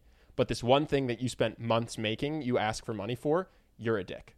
And I just thought that was a really interesting mindset for someone who I'm sure has a job. yeah. but it's also, I mean, just to be clear, I I think it's so fringe that it's yeah, yeah. It's Well, almost not- like the guy outside who's yelling that the sky is falling. That's an interesting mindset too. Like Yeah, yeah. I, I don't know that this is this is why I don't recommend reading the comments because you think that this is a more common mindset than it is. Uh, you think it you think it deserves more attention than I think it does. And while you make eloquent points in response, uh, I don't know that this Well, I uh, saw it on- merits it. I don't know. I saw it on Reddit a lot when we were coming up. Sure. We would write blog posts that were completely free, and then we go, "Hey, I just spent." That's fair. I just I re- spent. I remember that. I just spent three days writing this. I Yeah, yeah, edited yeah. it. I sent it to other people to see if it was good. Do you wanna buy my book? By the way, Yeah. no, not even. Do you want to buy my book? By the way, it's on a topic that fits the subreddit, and I'm linking to it. Mm-hmm. Not do you want to buy my book? Just like, hey, I wrote this article. It's about social skills. I thought you guys would like it. And people would be like, oh, he's promoting his own work. I'm like, but it's free, and I spent three days writing it because I think it'll it's good and it'll help you in this thing you want help with. Reddit has this weird assumption that that self promotion is bad, and really, I don't. What that means is that the only things that can get promoted are already popular, which is like mainstream actors in movies, which weirdly enough is in other sectors of of Reddit. We don't like this whole corporate thing, but who else could possibly promote some some guy's blog who's just starting out? Yeah, if I have a website that 300 people have ever been to in the Yeah. last year, Who else could possibly promote it? Yeah. And weirdly enough, once you make it, then yeah, you don't have to worry about putting your stuff out there because other people will yeah, now it. we don't post our own stuff. But, But uh, you know, there was I do remember this this anti self promotion mentality, which I I didn't understand. Uh, I get why you wouldn't want someone to post a link to a sales page. That makes sense to me. But that that that someone shouldn't share content that they made because it was tangentially related to a to financial interest. I that that was weird to me. yeah, yeah. Can I? You're gonna hate this, but it's more. Yeah. It's more comments. Oh stuff. my But- gosh, so- you got to get out of No, here. no. no. Listen, it's great though. So now pe- it's awesome. Now people do post our stuff to Reddit, which I appreciate. Thank you guys for spreading our videos. And I've gone and I've looked at some of our videos, and there'll be comments. It's not us posting it. And we'll go, "Yeah, way to post your own video. Thanks for posting your own video." Like just all this hate. And I'm like, it's not us, man. Uh, whoever it is is just a person that wants you to see this because they think it's good. Yeah. So this is the lesson that is very important. I'll say it again. Y- You don't want to know that that exists because, and and to tie this back to other people, we get the question, you know, why do I focus on the negative? Why do I like? How many comments did you read? I don't know. I responded to a lot of them. Dozens, dozens. Which ones do you remember best? Someone said I look like if Ryan Reynolds and Ben Affleck Fair had a enough. baby. Fair enough. One one I, hyper I really appreciated that because I love Ryan Reynolds. So thank you for that. So one hyper specific compliment, but also uh, every accusation of, of negativity probably Yeah. sticks with you. It's you. I think you have to recognize that the human brain is not built for the internet age, and that means that that you can't engage, especially as a creator of any size, in the comments section in a human way because criticism prior to the internet was coming from people who knew you, typically had context around your life and what you were doing, and also had to overcome the social hurdle of telling you this difficult thing. So when you received it, it rightly received some of your attention. Doesn't mean it was always true in those bygone days, but it was worthy of thinking about because of how it was generated. Mm-hmm. And so your mind focuses on it, right? Today, none of those things have to be true in the comments section. So this is my this is my They're hijacking your brain, my No, I know, but. I like I like to engage with the people that watch the podcast. Totally, So I and I- don't look I- at I get don't that. look at the main channel comments, but I'd like to get on the podcast comments, and when there's 50 comments, which is enough for me to read in Yeah. an hour, and I can respond to 15 of them. I really enjoy that actually. Me too. And so that's what I've been doing, but I can't. I guess I could get someone else to go in there and like screen the comments for me. I like that it's from me. I like that it's not from the channel. Totally. It's Ben Altman. It's really me writing. I it's miss not, that. It's not the Charlie and Ben podcast responding, right? Which would Yeah. be someone maybe I could dictate to. So that's what I'm torn about because I agree. You don't want you don't want the negative comments in there. But I like that there's fans of ours who Totally. who like what we say, who say nice things, and I get back and I go, "Hey, this is really me, and I really appreciate this, and Yeah. thank you. You know, thanks for watching, and thanks for the comment." So, Absolutely. No, I miss that, and I don't have a solution that gets me both. Really, I, I not just the nice comments, the thoughtful ones, Mm-hmm. the uh, the ability to create a dialogue. I I miss that to a degree, and and there's there's other reasons other than just dealing with upsetting comments that you don't necessarily want to engage in. It one is uh, the talk around your creation can get in the way of continuing to create.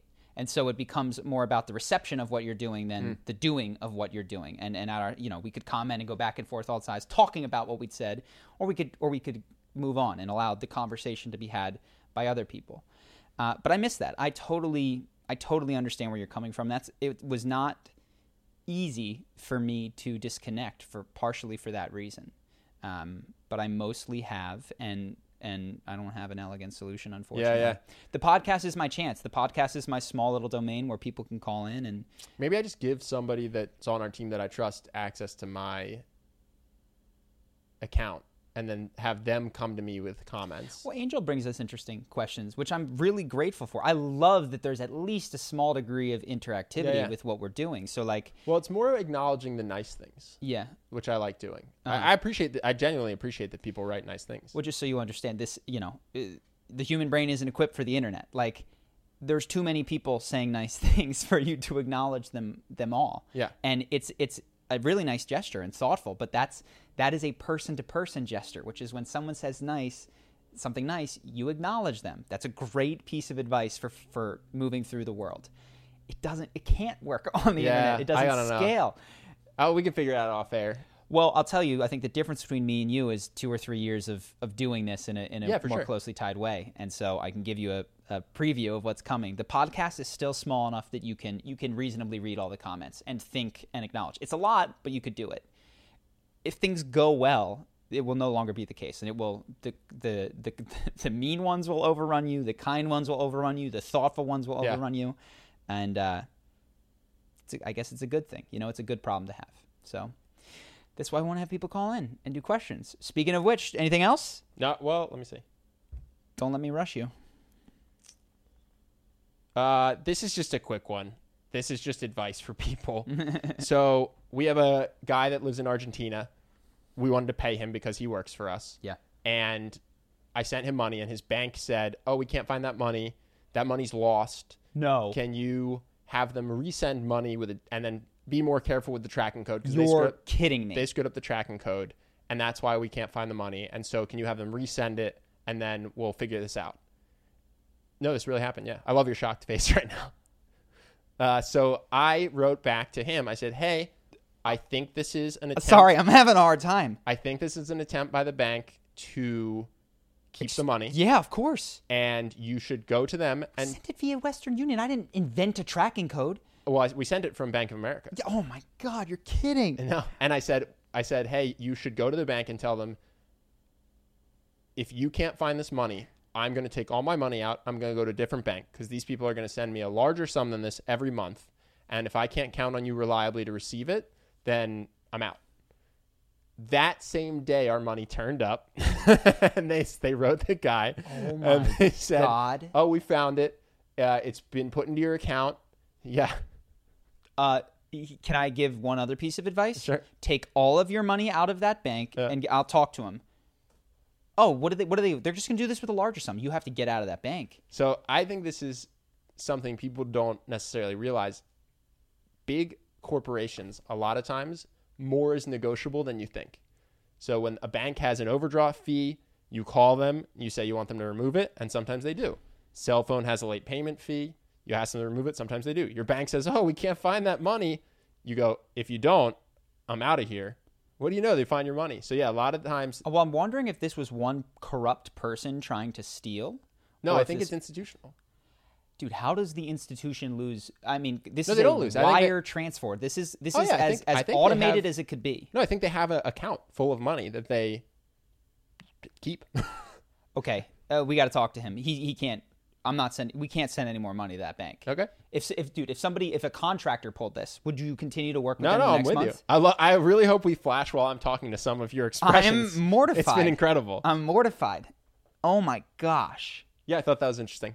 I I mean I, I I get that people steal and I guess I shouldn't be like that that an institution as large as a bank to a, on to uh, when they steal it's like we got bailed out. You know what I mean? It's not I went to this one guy and told him I didn't have his money. Mm-hmm. That's insane. You have one job. Holy cow. I'm I'm blown away. Yeah, you're lit about this. I also I wondered I'd have to talk to him if this is like a common thing in Argentina or at least because if that happened in America, somebody told me this story about Wells Fargo or whatever, I'd be like, I've never heard of anybody losing track of money I th- ever. I don't think this is the first time this has happened to me. Maybe that's why I knew that he had to go talk to the bank. well, you it's with you. It's always overdraft though, or not overdraft. no, no, but- no. I've sent I have sent people money before, or people have sent me money, and then the bank said, "Oh, we don't know, we don't Really? know." Yeah. Okay, so maybe I'm overreacting. Well, I think I could have been sending it to another foreign bank. Maybe I'm overreacting. Uh, oh wow. If if I am overreacting, let me know if this is a No, common no. problem. I think it, I think it's just a lot of, I think it's just a lot of foreign transactions. The bank can try to steal your money and tell oh you that there was an issue that wasn't their fault. Oh All right, and then it's up to you to go. I'm gonna give him a call. we got to get money out of there, like stat. What else do we have? Anything No, else? that was it. That was my last one. So anyway, if a big institution is screwing you, push back. Threaten to take your money out. Well, what you did that was smart, and I just want to highlight this because we talked about this, I think, in the Tommy Shelby video, is you could have gone, hey, this isn't fair, this isn't nice, this isn't. And what you instantly and reflexively did, because you've been good at this since you were 10 years old, was said, what do they care about? And you said, tell them I'm going to be getting more money in the future, and I'm going to take what is already in there out if you don't find this. You did not appeal for a second to Integrity. their, No. their kindness, their integrity.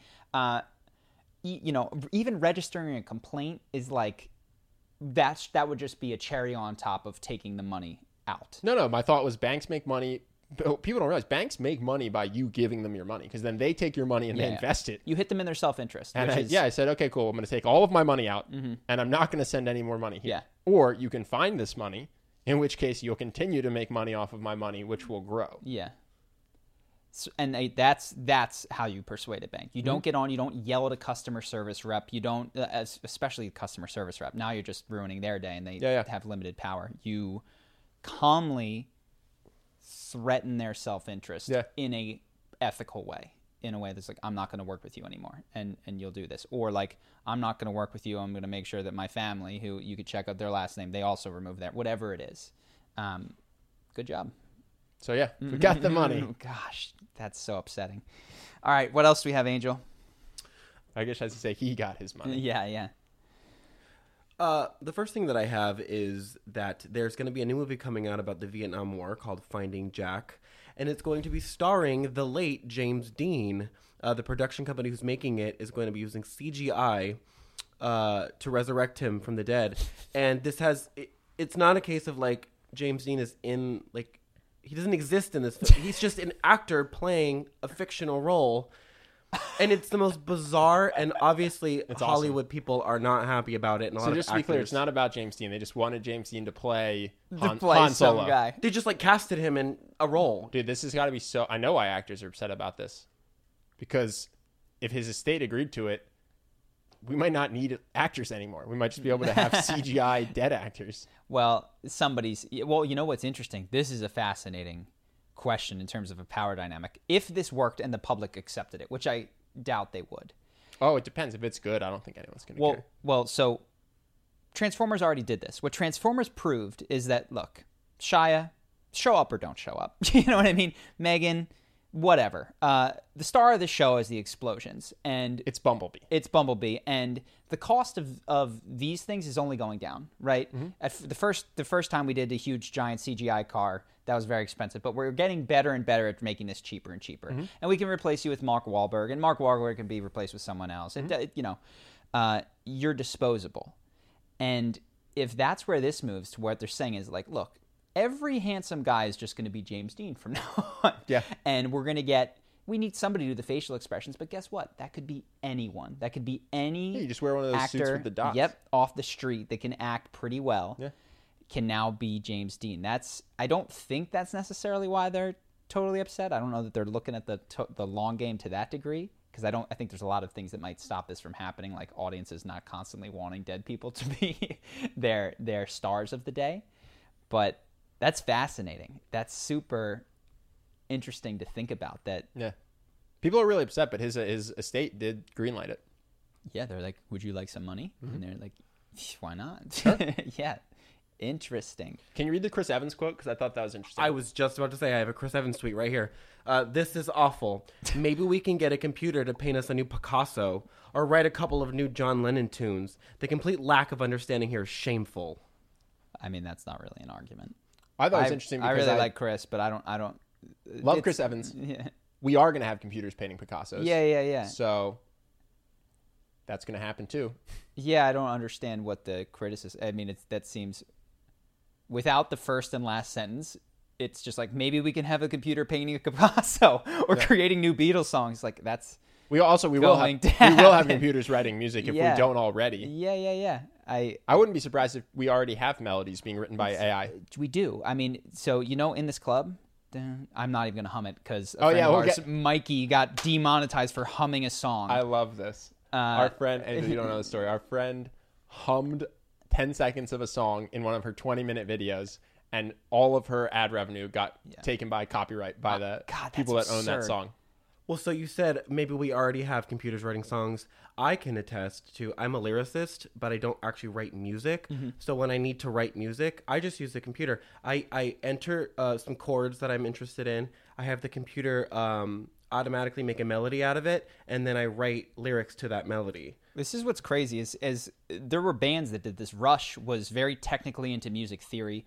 There's creativity and expression, but music has structure and rules. And when mm-hmm. you're in a particular key, there's only a, there's only so much you can do within that key, and there's known relationships between every note in that key. It's like you want to make this happy, like ba da da. You want to make this a little bit funky, we could do that as well.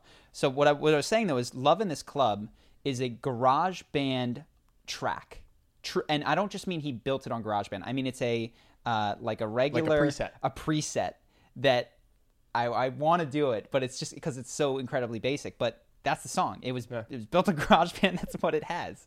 Uh, computers are writing songs with input from humans. Yeah, yeah, exactly. It's just going to get less and less and less and less. So I yeah I That's I why I thought that was interesting. It's like that's the direction it's going. Yeah, yeah, yeah. That You- is, you've you- correctly identified the future.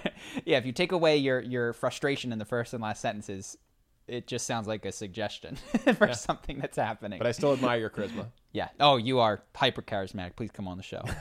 Please come on the show. Those guys, the Marvel guys, are insane, man. They did a really good job, I think, of casting people that are charismatic. I mean, and I guess DC. No, DC has it too. Margot Robbie's charismatic. Will Smith is charismatic. I guess for other reasons, it just didn't work out. I'm not going to name names because I don't want to go bad on people, but I've tried to do breakdowns of a couple of people that are in the DC world, and it was tough. okay, I know what you're thinking about. Yeah, uh, fair enough. And also the other, the other thing that that hasn't happened as well is the Star Wars universe. Like I've I've looked into some of the actors there, uh, and they're just they're just harder to do. Uh, Less to learn. the new ones, Less the- to learn. yeah, the new ones are, are trickier. But the, the the Marvel cast made it so easy. Yeah, it was great. just like, all right, I'm done. Like you, I I could go too long with with any of you guys. So anyway, Chris, I know you're watching this. Chris, we love you. We're sorry AI is going to take over. We're sorry. Chris. When you're unemployed because James Dean is taking all your parts, come on the podcast. All right, what else we have? The other thing I have is just I wanted to share with you guys that I think uh, gender reveal stunts. Do you guys you, you guys know about this phenomenon of gender reveal stunts, where people. I heard ha- that somebody like started the California fire with a gender reveal thing. Well, you- well, they started simply with like people getting their family together and they're like pop a balloon and whatever confetti comes out. Just in case anyone has no idea what we're talking about, it's for babies. It's Right. not where you reveal your own gender. You're revealing that the gender of like your a baby. flashing situation. So you do something with either blue or pink to reveal the gender to your family and your friends. It started simply, but they're getting out of hand. Like you mentioned, one started a wildfire in Arizona, Arizona. Uh, that resulted in 47,000 acres being burned and $8 million in damages. Luckily, no one was hurt, but. And then another one, they Gets created, they were trying to create a colorful explosion of like dust. They accidentally made a full on bomb and, ki- and killed the, the, the grandmother or what who she would have been the grandmother. The baby wasn't born yet.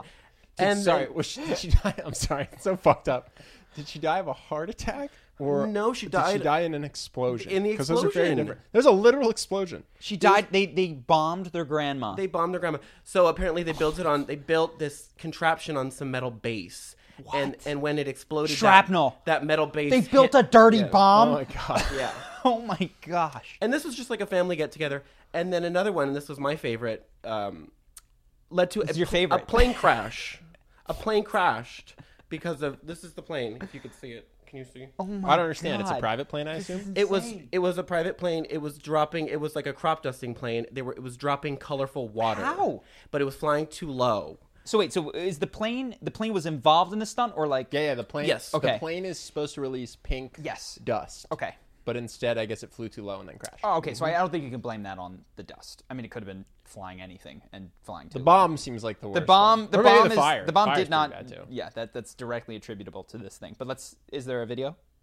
There, I don't have Of the bomb? I don't. I the don't. plane. Unfortunately, but I oh, do. I was ha- like, I you just have a sick picture. bastard. Oh, not the bomb. I don't want the bomb. I want the plane. Is there video? Just a picture. Got it. Okay, so I got it. That one I that one I can understand. Dude, can you imagine Planes how can be flying lots how of things. haunted you would be if you accidentally built a dirty bomb that killed your mom? Oh my gosh. Just how for the rest of your life that would haunt you. Yeah, and this is the thing. It's so it's such a bummer when things that are the crime itself is stupid. It's thoughtless. It's you're being an idiot. Let's just go to the first one. Causes 8 million dollars worth of damage and burns and by the way, no people died. Animals died. Lots of them. You know, no animal cruelty. If if that was a federal crime and we're talking about animals that burned alive, those people spend their lives in jail. And it's so Do you go to jail anyway for accidentally starting a fire that does no. eight million dollars in Dude, damage? I don't think so. I don't think so. I really do think that I could be wrong. I believe in our legal. Did they go to system. jail, Angel? I don't believe so, but I know that they're uh, responsible for a, a lot of the money. in. Intent factors in heavily to a lot of a lot of stuff, as I think it should, because it's such a shame when when the a crime is negligence or stupidity or like the level of thing that happened all the time in college. Like, you're being an idiot, man. Don't do that. You're an idiot. You know, like, why did you do that? You're being so stupid. And just one of those kills somebody. Mm-hmm. Yeah, I don't. What do you do? okay, grandma's dead now. Like, because I was being stupid. Probably because I was excited about my engineering. Yeah, skills. yeah, Probably 'cause yeah. I thought I could build a dope thing.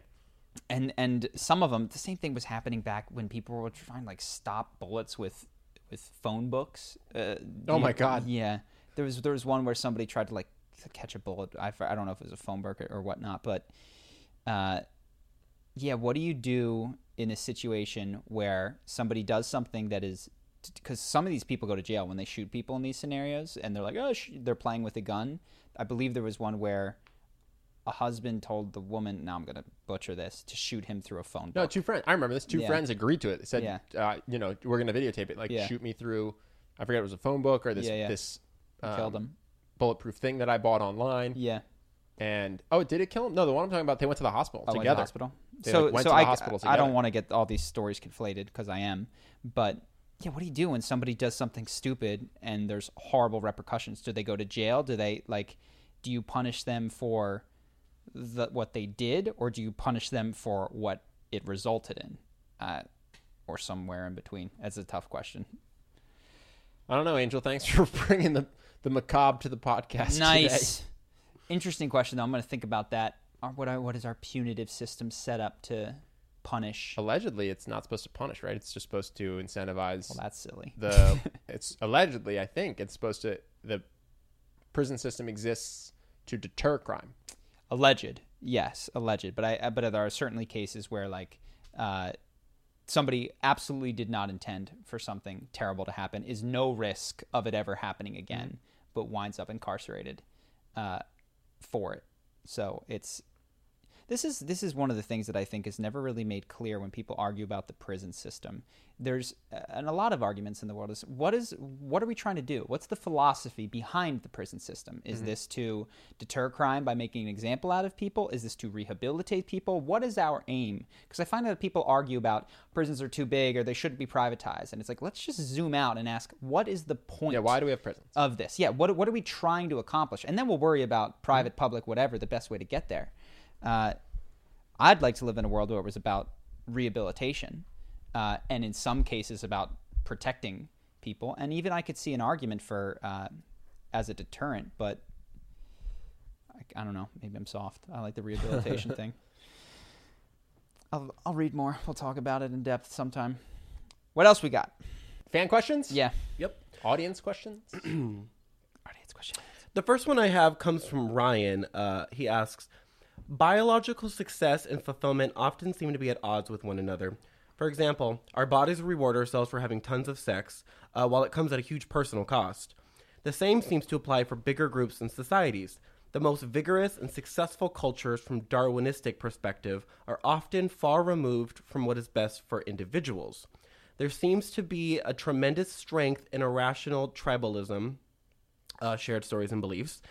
How would you approach creating a group uh, or culture that would maintain its Darwinistic edge without sacrificing truth in the process? Thanks. Love the podcast. Cool. Do you have any thought? I mean, I have. I'm gonna read. That was a lot. I'm gonna. Yeah. Read, I'm gonna read the question because Angel sent this I'll, to I'll, me. I'll start.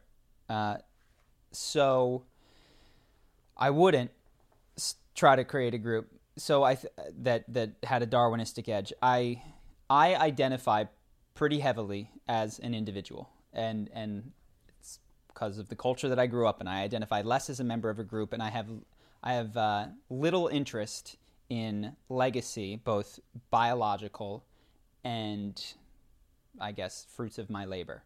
I'm most interested in personal fulfillment and truth. And I think, to your point, personal fulfillment, pursuit of truth are often at odds with what is going to make a culture or a person survive in the long run. And as with every priority, when they come into conflict, you have to de- decide which one is going to win. So for me, it's it's personal fulfillment. You know, if I'm not going to have kids, probably I am going to quote unquote lose the biological imperative game, uh, and I am happy to do that because to try to win the biological imperative game would mean that I would have to have kids despite not wanting them which would make me unhappy. So I would again, I have to choose. What is my priority? Is it is it pursuing my fulfillment and happiness as best I know how or is it trying to win the game and be an ancestor of somebody down the line? So I personally wouldn't try to do both. What do you think? Ben?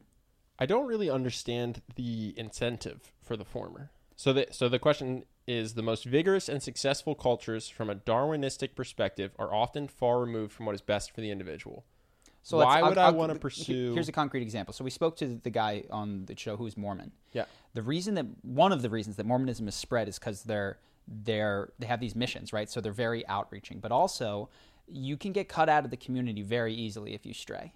Um, so they are able to retain members because, well, they of course believe it, but also there's like I lose my mom, my dad, my brother, Sure. my sister, everyone I know if I step outside this. That seems bad.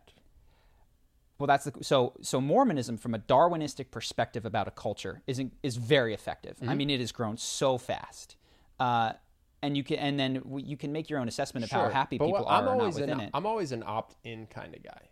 Like if I'm I'm he's so the question is if I wanted to create a culture, right? Here's another culture: Judaism. What does it take to be a Jew?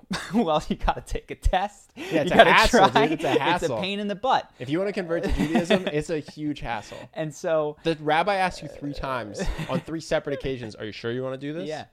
And so Judaism isn't as successful. Now, the individuals actually in Judaism on a per capita basis are doing quite well, but uh, in terms of spreading as a culture, it's been around a long time. Yeah, yeah, we're like getting- panda bears, dude. You gotta, you really gotta work to make sure we don't go away. go extinct. Yeah, so it's uh, it's still around, but it doesn't have a lot of the tenets that make Mormonism as successful as I think been. Judaism's gonna stay small. Yes, um, and so my question would be, why would you want to create? I guess That's my question. That's my question. If I'm creating a culture,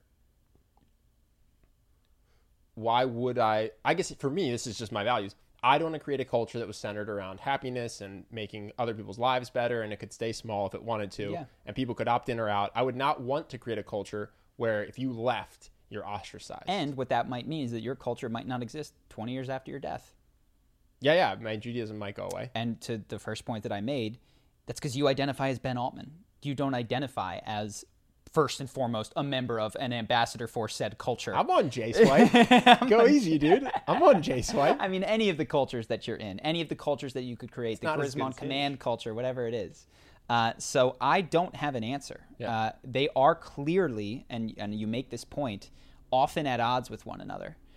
And for me, I just I just feel so much more like an individual than I do like in a, a group uh, continuer ambassador. Legacy really doesn't interest me. Yeah. So I don't I don't I'd have be curious a to know why answer. why this person wants to know this. Maybe posting on this podcast, just because it's interesting. Like, in what scenario are you creating a culture? Sure. I'm just I'm just reading this. How would you approach creating a group and culture which would maintain its Darwinistic edge without sacrificing truth? I'm just curious. Like, in my day to day, when am I creating a culture where I'm concerned about its Darwinistic edge? I don't know. But I, but this an- person I think has a a great example, man. Monks, monks pursue truth. Really, what they do is they sit there and they Mm-hmm. think about what's real. They don't. They try, try not to think. In some cases, they try to experience what is real. Uh, they don't have children, and they don't persist beyond their own. Their Oh own. no, no, I'm just saying I want to know why. Ryan wants to know. It's a philosophical question. Yeah, I'm yeah, yeah. curious where do you, like Ryan, why do you want to know this? I think it's an interesting question. Mm-hmm. And I would be curious if there's a real world situation I'm not thinking of. I'd be curious if you're that Well, this is. I think. I head think of some families are mini cultures in some way and and that that is i don't know that this is ryan's example but a family is a mini culture and one can ask in one's life as many people do because people feel that they need to procreate in a way to win because Mm-hmm. once they learn about evolution and i experienced this you're like i want to be a winner you know, Really? I never had that i had thought. this dude i come from a line of winners as do you you know we all come from a long line of evolutionary winners Yeah. And it's like, am I gonna be the first one to fumble? like, am I gonna drop the ball after all this time and just that's it? Didn't work out. My genetics are not gonna be passed on ever again. Yeah, I got a sister. Yeah, she'll. Take, she'll, she'll take the genetics. right, but whatever you have didn't work out. You know what I mean? Do not not suited to uh, to procreate, and that felt like a taking an L to me. Yeah, yeah. I'm over it now. I don't. I, I no longer care. Uh, but I- feels like opting out of the rat race to me. It yes but it can also feel like resigning resigning you know Yeah, like, yeah. like I think anyone who quitting wants the game kids, anyone who wants them should have them. yes absolutely I don't think you should have them if you don't want them, so that your genes live on. uh, what do you think people mean when they say legacy I know. i mean that's I don't- I don't think a people should- huge co- compulsion for people I don't think people should pursue legacy. yeah yeah well let's even amend that uh, you think that people will be less happy if they pursue a legacy Yeah, yeah, do whatever you want. but that's uh, what we're saying is that your value, your priority, coming back to the foundational question, is happiness. Yeah. Is is the happiness of the individual and not the persistence of a set of genes, cultural values, uh, or or ethnic blood or anything like that, Yeah. or religious. You can do things that leave a legacy. Have Yeah. kids, build a great organization that loves you and does great stuff for the world. Accidentally creating a legacy is Yeah. totally fine and can be awesome. I think if you pursue a legacy as your number one driver, it will lead you to unhappiness. Mhm. And this is kind of what this was the premise of that question. Is, Yeah, yeah. is recognizing that. Yeah. So yeah, we choose happiness, and we don't know how to do both. Great question though. Super super interesting.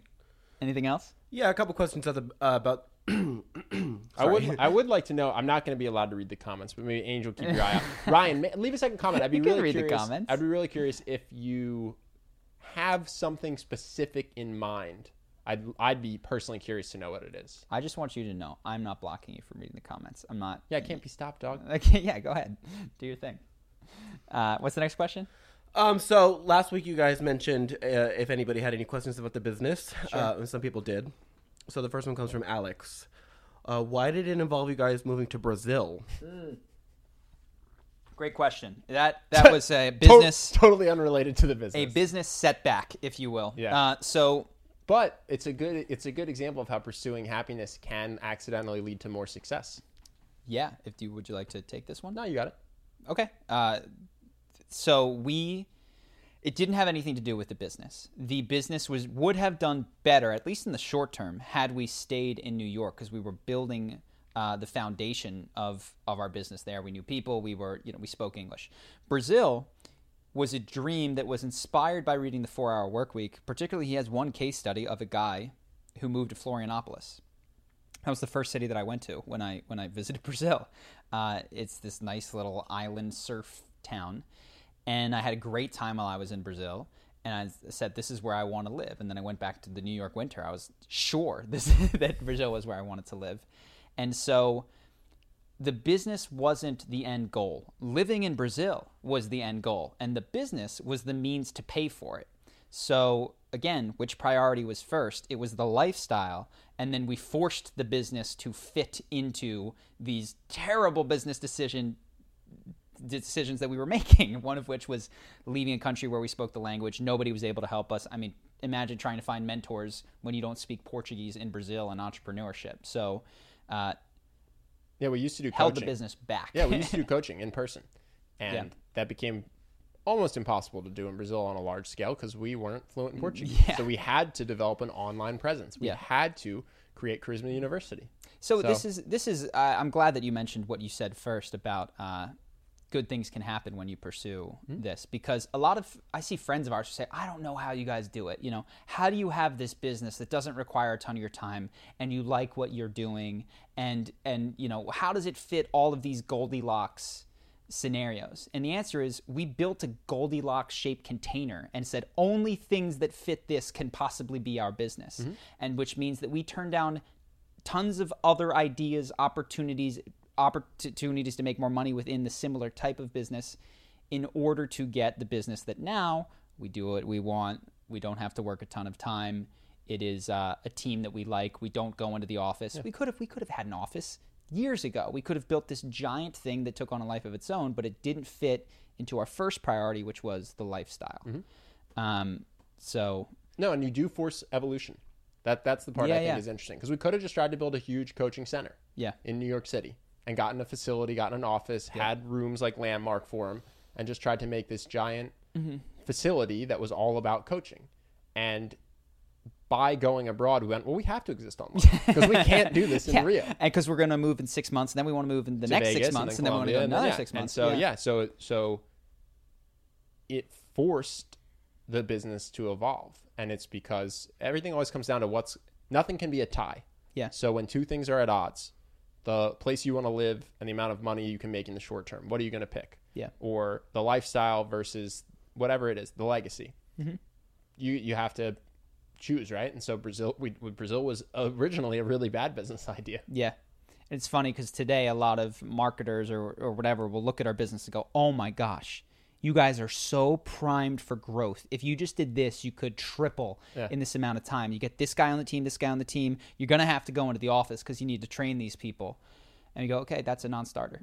yeah, I'm, I'm unwilling to do the things that would triple it because uh, the best thing we ever did, I'm sorry to talk so long about this, is we sat down and we wrote down our values prior to, to moving to Brazil. And it was like, have a good time. Like, live somewhere where we're different and special. like, Be on the beach. Be on the beach. Be where it's warm. Yeah. And, and, money was have enough money to do those things that was what money was was for so uh, He's got this is a two part question by the way. This person has a second question. oh sorry what's the second part Well, sorry. The next part of the question is uh, As someone who's very young and doesn't have any knowledge or experience of the business world, I was wondering what is the literal first step of starting Charisma on Oh, that's funny.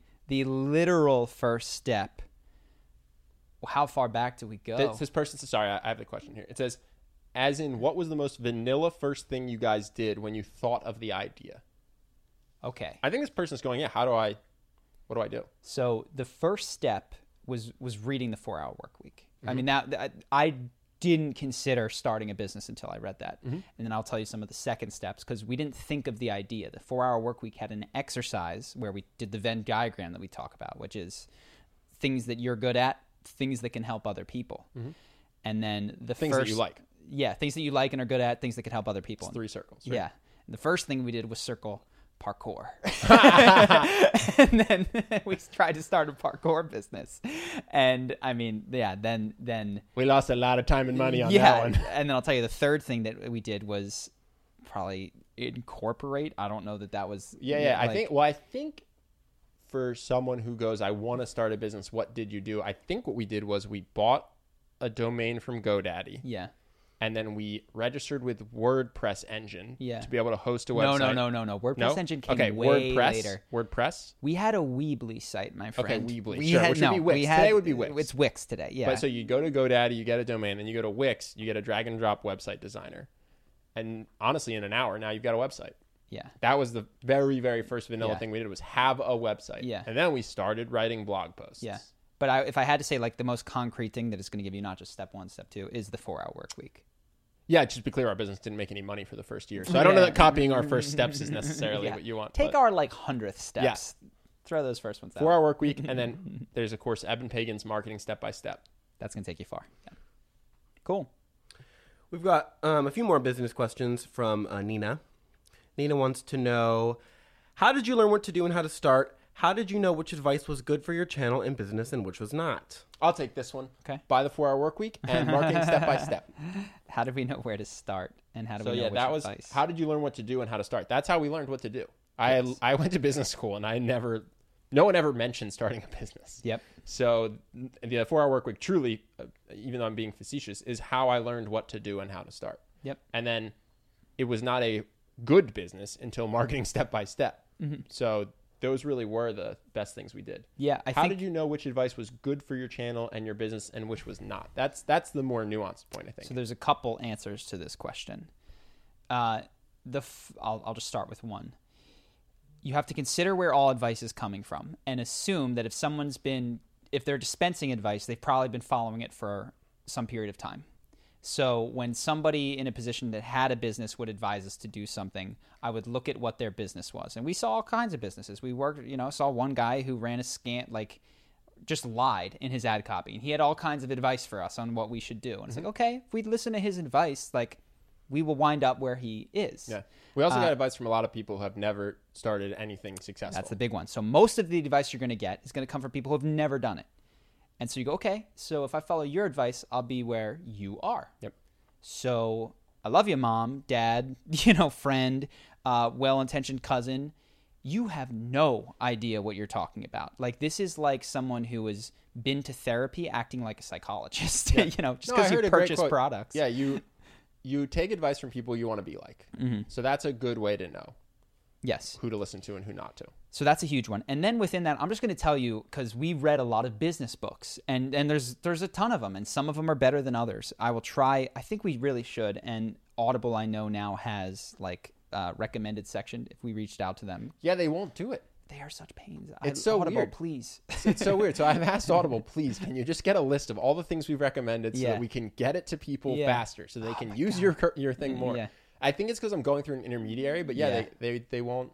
In any event, I will it. then make a list at some point of the books, and I'll just tell you some of them now that were important. So we mentioned the four-hour work week. We mentioned marketing step by step.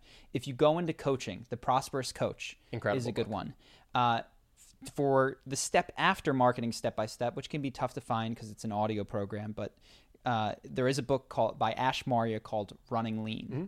Uh, just read the first one, read the four-hour work week, and then get to these. These are for a month after, two months after. I think one thing we're not mentioning. She says, "How do you know what's good for your business and what's not?" We tried a lot of things, And then we're not these Yeah. we're not these brilliant savants that read a bunch of books and went, "That's the one," and then Mm-hmm. it worked. We tried a bunch of stuff at once. When we were doing YouTube, we were also trying LinkedIn. We're like, I'm gonna be a Twitter guy, is what Yeah. we thought at one point. I was like, I'll just write really interesting, pithy Yeah. things on Twitter. So I think part of it is this is what I tell people to do. When you don't really know what's going to work, try a bunch of stuff at once. And then when you see one of them start to take off, stop doing everything else and go mm-hmm. all in on that thing. And so I think you'll read all these strategies. At one point, when we were making Charisma University, we were also trying webinars and we were also trying this other thing mm-hmm. because we were reading all these, we're actually taking all these programs at once. Yeah. And Charisma University worked really well and webinars did not. And so we went, cool, we'll never do a webinar again.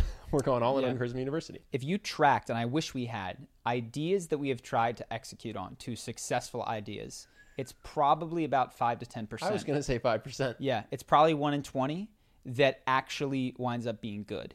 And so the real thing for the most beginning entrepreneur is can you fail 20 times? because you might even have a worse record. This is with the benefit of having been in business for as long as we've had and having a horse sense now of what could work that we're 5%. Yeah. Uh, I told you our first business just didn't. Everything within it was a failure. Yeah. We had to completely change business. The one, the one thing I'd say is you can figure out the easiest, quickest, lowest cost way to test things. Yeah. So, for instance, when we first did Charisma University, we pre sold it. We said we want to create this course. Eventually, it'll be open to everyone, but we're going to sell it to 25 people, and you'll get individual coaching from Charlie if you sign up. Which And this not, was, to be clear, this was about after about a year and a half of writing blog posts. So we had it. We had some people that were familiar with us, a couple thousand people on our Yeah. email list. But the point was, we we had a number. I think if 15 people, if 14 people or less purchased, Yeah. we were going to say, all right, this isn't a good idea. Refund long these people their This money. We're not going to do work. this. If Yeah. it does 15 or higher, we'll do it. And then it sold out. And we went, oh, this is the thing people want. Mm-hmm. But what you could do is spend four months making a course you think is great, try to sell it, and then have no one want it, which would be a huge bummer. So you want to be mobile with ideas. which means and here's a great way to test so say you want to do content which is the world that i know and and if you're if you're in product there's other things but you start by writing an article on something and the hardest thing to do is going to be to share it. And actually you don't need to even worry about sharing it on your facebook because your friends and family aren't going to give you good stuff. You go to a forum that is interested in that topic mm-hmm. and you put it up and you see what the response is right?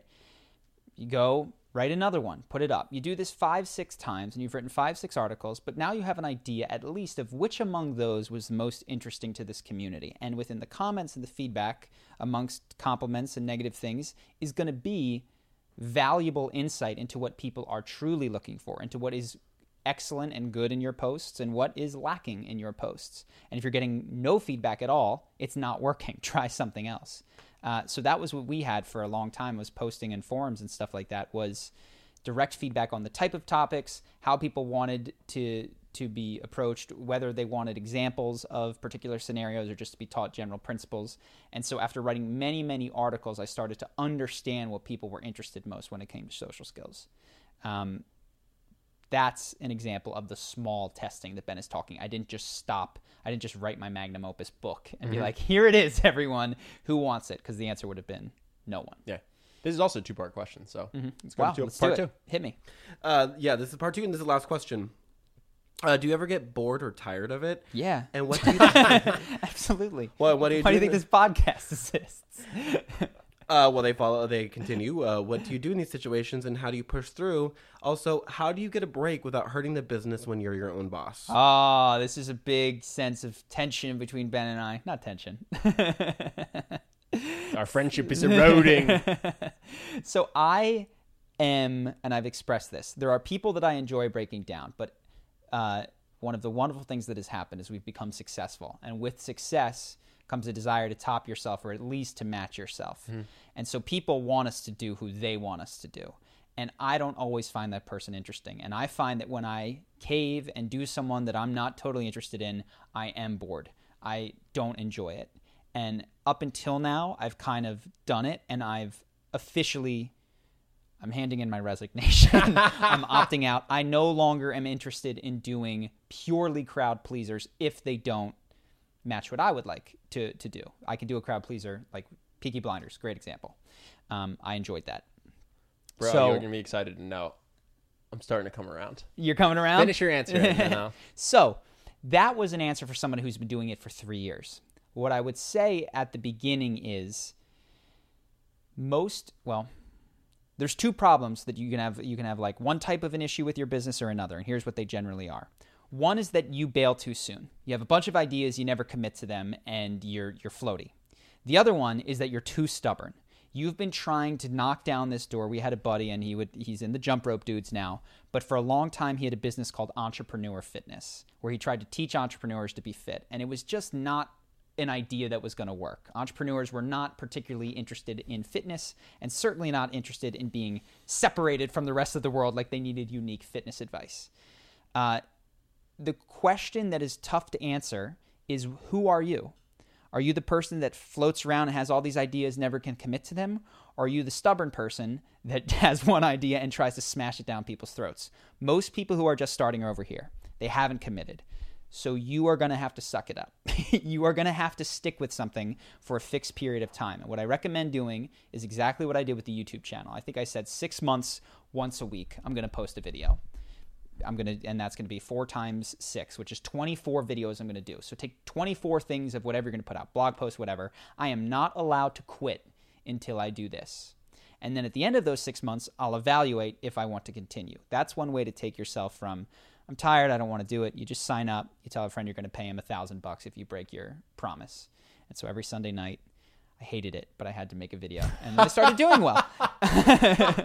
and they started doing well. Dude, I sat down for, sorry, I, the Super Bowl was on when I was making one of the Donald Trump videos. And I heard you guys in the other room, like listening to the Super Bowl while I was editing, because I did all the editing at that point in time, one of these Donald Trump videos. Oh my god. Yeah. Um, but yeah, that was on a Sunday night. That's awesome. Uh, so I think I answered the question, which is uh, unfortunately, yes, there are things I don't want to do. Now I've achieved a place where I can step away and go, the wiser thing for me to do now is to stop doing what I don't want to do and start moving back in the direction of passion. But as a beginner, you are going to have to buckle up and do some things that you don't want to do for a fixed period of time to give it a chance to grow. And so that was long. What else do you got? No, no, I agree with you. I was just saying I'm coming around to your team. Yeah. I was my inbox was overloaded the other day, and I was working a lot. I just went, Yeah, why? what am I doing? This is fun. I enjoy. I enjoy yeah. this. This is let's just do fun stuff, man. I'm. I agree. I'm coming around. Yeah. I'm So coming around. I want pro- to transition. I want to try to replace myself as best I can. We'll do the transition slowly, but this is this I'm is on board with team. Only do stuff that's enjoyable. so this is for later in business. I though. fought this for a month. Yes, this is for later in business. First steps in business what do you love and what do you find interesting? What does the market need? And there's going to be times where you're filing for an LLC or editing a video or or doing stuff that isn't fun. That is inevitable and I don't think that you can totally bail out of it. Just make sure that the big picture is moving in a direction that you're fascinated by. Go ahead. I see you. I think that that has helped a lot if you have an incredible North Star, though. Yes. When I was in investment banking and I hated it and I had to file for an LLC, I was stoked. I did not mind. I was like, this is sick. This is how I This is escape. amazing. I'm going to get to Brazil with my friends. Like, so I was actually totally fine. I think you can motivate yourself through the boring or through the tedious. Yeah. If you have a big enough this dream. is a great this is a great point. I think you have, if you have a big enough dream. And I think once, for us, no, you nailed it. You this is keep going. Keep going. I love it. no, no, go ahead. We had a huge reason why at the beginning because your life was investment banking my life was consulting And we hated it. and it. we hated it so when you told ben file for an llc or me write a blog post and you and it was like this is what gets me to that brazilian beach absolutely worth oh, it Oh, I'd sprint to it. we're now at a point where we go why would i do something that i don't want to do And the answer would be for more money. For more money. Which is much less motivating Yes. than a real dream that you're really passionate about. Exactly. So my real dream today is to exactly what it was, weirdly enough, six years ago, which is spend my time doing what I love. Mm-hmm. And we lost, not total. Honestly, I never lost track. Like- like, is is I don't let money usurp that. Money is a tool to spend time doing what you But love. anyway, to make this relatable to you, if you're finding yourself bored, maybe you don't have a big enough dream or most Sure. motivating dream. Because Elon Musk says this is the secret to his success Yeah. as well. He works 20 hour days. I wouldn't recommend doing what he does, Mm-hmm. but he is so motivated. He thinks he's going to save mankind. Yeah, And so when he has it. to sleep on a couch and they go, Why do you do this? He goes, This is, this is a non issue for me. Yeah. Because I think I'm the only person that can do it and I'm going to save our species. Yeah. You know what I mean? And so I think if you find if you're an entrepreneur and you find yourself bored and you can't get through the boredom, perhaps you don't have a motivating enough north star. yeah. And maybe that means you need to start a different business that actually moves you towards something that you're excited about. So that when you're registering for an LLC, even though it's boring to fill out government paperwork, you're stoked and, we'll- you're happy. And we you or what you need to do is write down your north star, make it concrete. We both on multiple occasions wrote down your the dream day. Mm-hmm. I wake up, I'm in an apartment with several friends. You know, it's sunny outside. I can see the beach out of my window. There was no alarm. There was no alarm. That was huge. Mm-hmm. No alarm was so big. Um, and we wrote down the day and what we would do and what we would and and we You can that do that was day. highly motivating. You can do that day, by the way, for about twenty five hundred bucks a month. yeah, That's the other thing we wrote. your day, my day. Who knows what other people's days looks like? But yeah, Yeah, yeah, but what I'm saying is when we wrote down the day, that was another thing. I guess this is a different question, which is how did you quit? How did you quit your high paying job? Mm-hmm. When I wrote down my ideal day, it was a two dollar coconut on the beach. Yeah. While I sat on the beach for free, it wasn't for me Maseratis and stuff. Yeah. And so I was willing to work really hard because I had a dream and I thought it was it's achievable hyper achievable. because I was like, I don't need this to be a million dollar a year business. I don't need to sell this Mm-hmm. for a hundred million dollars. I just need three grand a month. Yeah. So I can afford coconuts and rotisserie chicken and a little bit of rent in Brazil. Yeah. So yeah, that was really helpful too. Is I had a very concrete dream and I and I had faith that I could do it because I didn't have to have a billion dollar exit. totes. Yeah, I could I could uh, reminisce about the business all day. I have two other questions. Angel, I picked four questions. You picked two of them, so well done. but I was going through as I was reading the comments, and I found two questions that I liked, and I wanted to see if we could answer them. So, first question Charlie, how did you get off of social media? I've tried and had some success in the past by turning off all notifications on the phone, but the last couple of months I got more back into it. I started dating for the first time, and things got worse when I got a new phone because all the notifications are back ah, on. yeah. I don't like to be on social media. What do I do? So I've gone back and forth to be clear. So my, I'm at still very low, but like I've logged into Instagram more in the last month than I did. I went probably 30, 40, 60 days without touching Instagram. And I've logged in, uh, though I haven't really scrolled to check messages and stuff. So I don't want to let, you, like, I go back, slide back and forth. Sure, but I will highlight. Didn't you delete Instagram from your phone? It's, uh, I have to log into it on Safari So this Yeah, yeah, this so that's- person is trying to get off of social media with by notifications. Yeah. off. No, I deleted it. you deleted the app. So I the have to way go, to the is to- Safari thing So, and, so and their is, jank that's, service. That's yeah. one thing to do. Is it's a huge hassle, or not huge hassle. It's a bigger hassle yes. for you. I'm gonna look at it. my phone. Let me. I have tons of apps, but none of them do I want to use. Uh, So that's one thing. Is it's, if you're trying to get off social media, you get rid of the ability to get on. I don't have media. the Facebook app. I don't have the Instagram app. I don't have the Snapchat app. I, I, I, I actually do have Snapchat, but I've never used Snapchat, so it's not Yeah, hard yeah. for me. I actually I didn't realize I have it. Um, I don't have any of the apps, so there. Of course, there are no notifications. Well, that's my number one piece Yeah. of advice if you want to get off social media. the friction of going Get to the app the store when I want to download this is a lot and will keep me Mm-hmm. off. So that's one thing. The second is uh, this is a longer, harder one, but I've been working on cultivating deeper awareness, sort of like taking a walk, paying attention, meditative stuff. And every time I'm on social media, I feel worse. and I'm aware of it now. Uh, and then I'm aware of that compulsion to get on social media. And I go, how does it feel with this burning desire to check? What is that? What is this? Is this a comfortable feeling? It's like, no, this is this is an, an itch. And scratching it I like, but I don't like the itch. Like I want this itch to go away, but I have to find a more sustainable way than simply by scratching it. So that that heightened sense of awareness of how do I feel, and every now and then it becomes when I do log in, it becomes so stark because the difference of really not using Instagram for weeks and then seeing it is like all of a sudden I'm jealous. All of a sudden I miss this person that I haven't thought of. All of a sudden I have these awful feelings. So heightened awareness, but even more important, delete the apps. Yeah. Uh, there's a thing called Facebook Newsfeed Eradicator for uh, for to kill the Facebook For desktop. desktop page. There's a thing called distraction free YouTube for YouTube. There's a there's what do I use? Stay focused. I get one minute of Reddit time a day. One minute. One minute. That's nothing. It goes away. It, I like go. I'm frantic. Um, that's how you know. I told you I stopped looking at the comments. I blocked the comment page. Yeah. Uh, Well, this is what I wanted to say. This this was the high level. I don't want to beat this horse to death, but this is the high level point I wanted to make. This person is trying to get off social media by turning off notifications. When you don't want to look at the comments, you download something that eradicates the comments so that they are unavailable unless you go disable this add-in. When you don't want to be on Instagram, you delete Instagram. So that's I think that's what makes it successful. Is you just make it a huge hassle to Totally. get to these things. You don't bank on willpower. No. How it, the question is how much friction are you willing to add? Mm-hmm. Because some people are like, "Oh, I'll delete notifications." Well, okay, you deleted some of the, fr- but like getting rid of it is a lot, and then adding a block on your Safari is even, and and and getting rid of your phone. Well, now there ain't nothing Yeah. gonna happen. No, so that's the point. It's not willpower. The yeah. answer is not willpower. Yeah, it's definitely not willpower. All right, last question. How do you process the information found in books? Do you write notes, highlight important ideas? Do you just read them and absorb them? Often I have trouble reaching the flow state when reading. So, any tips on improving my reading experience? Thank you. That's super great question. I don't know that I'm an expert on this. I, I, I know that I'm not an expert on this, actually. I can tell you what I do.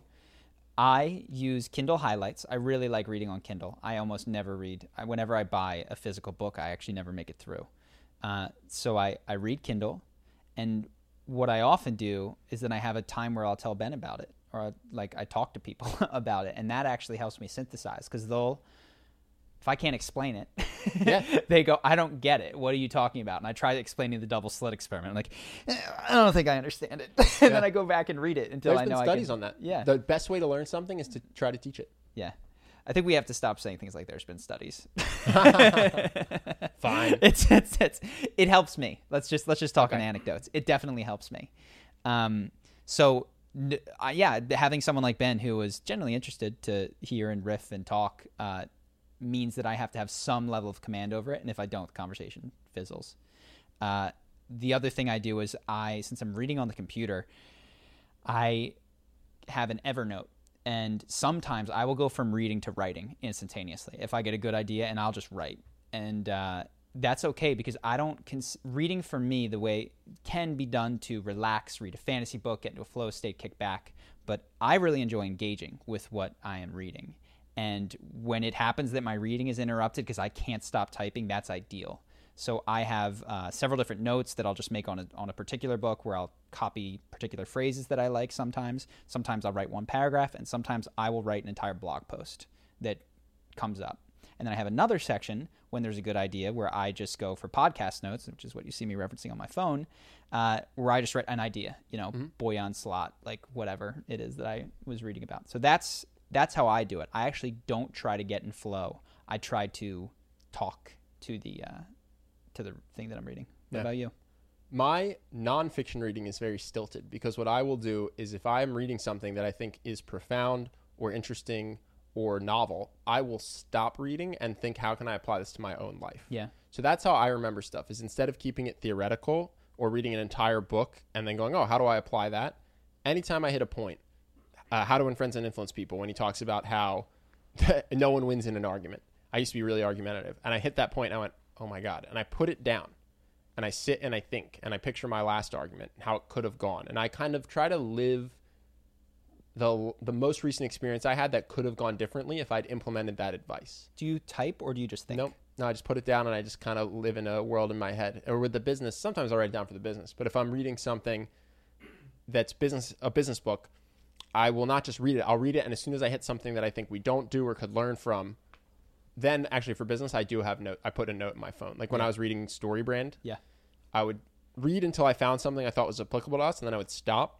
I would think how we can apply it, and I would write down how we can apply it. So I would always try to do that because I think it's easier to remember what you can do in your own life than it is to just remember a a point that doesn't tie to anything You know, that's concrete. I'm glad you said that because I think that sometimes what people do with these books is they try to remember stats and they try to remember to, to understand a theory or phenomenon. I am so selfish when I read these books. I, I want to know what can I take? What can I do? How can I teach someone better?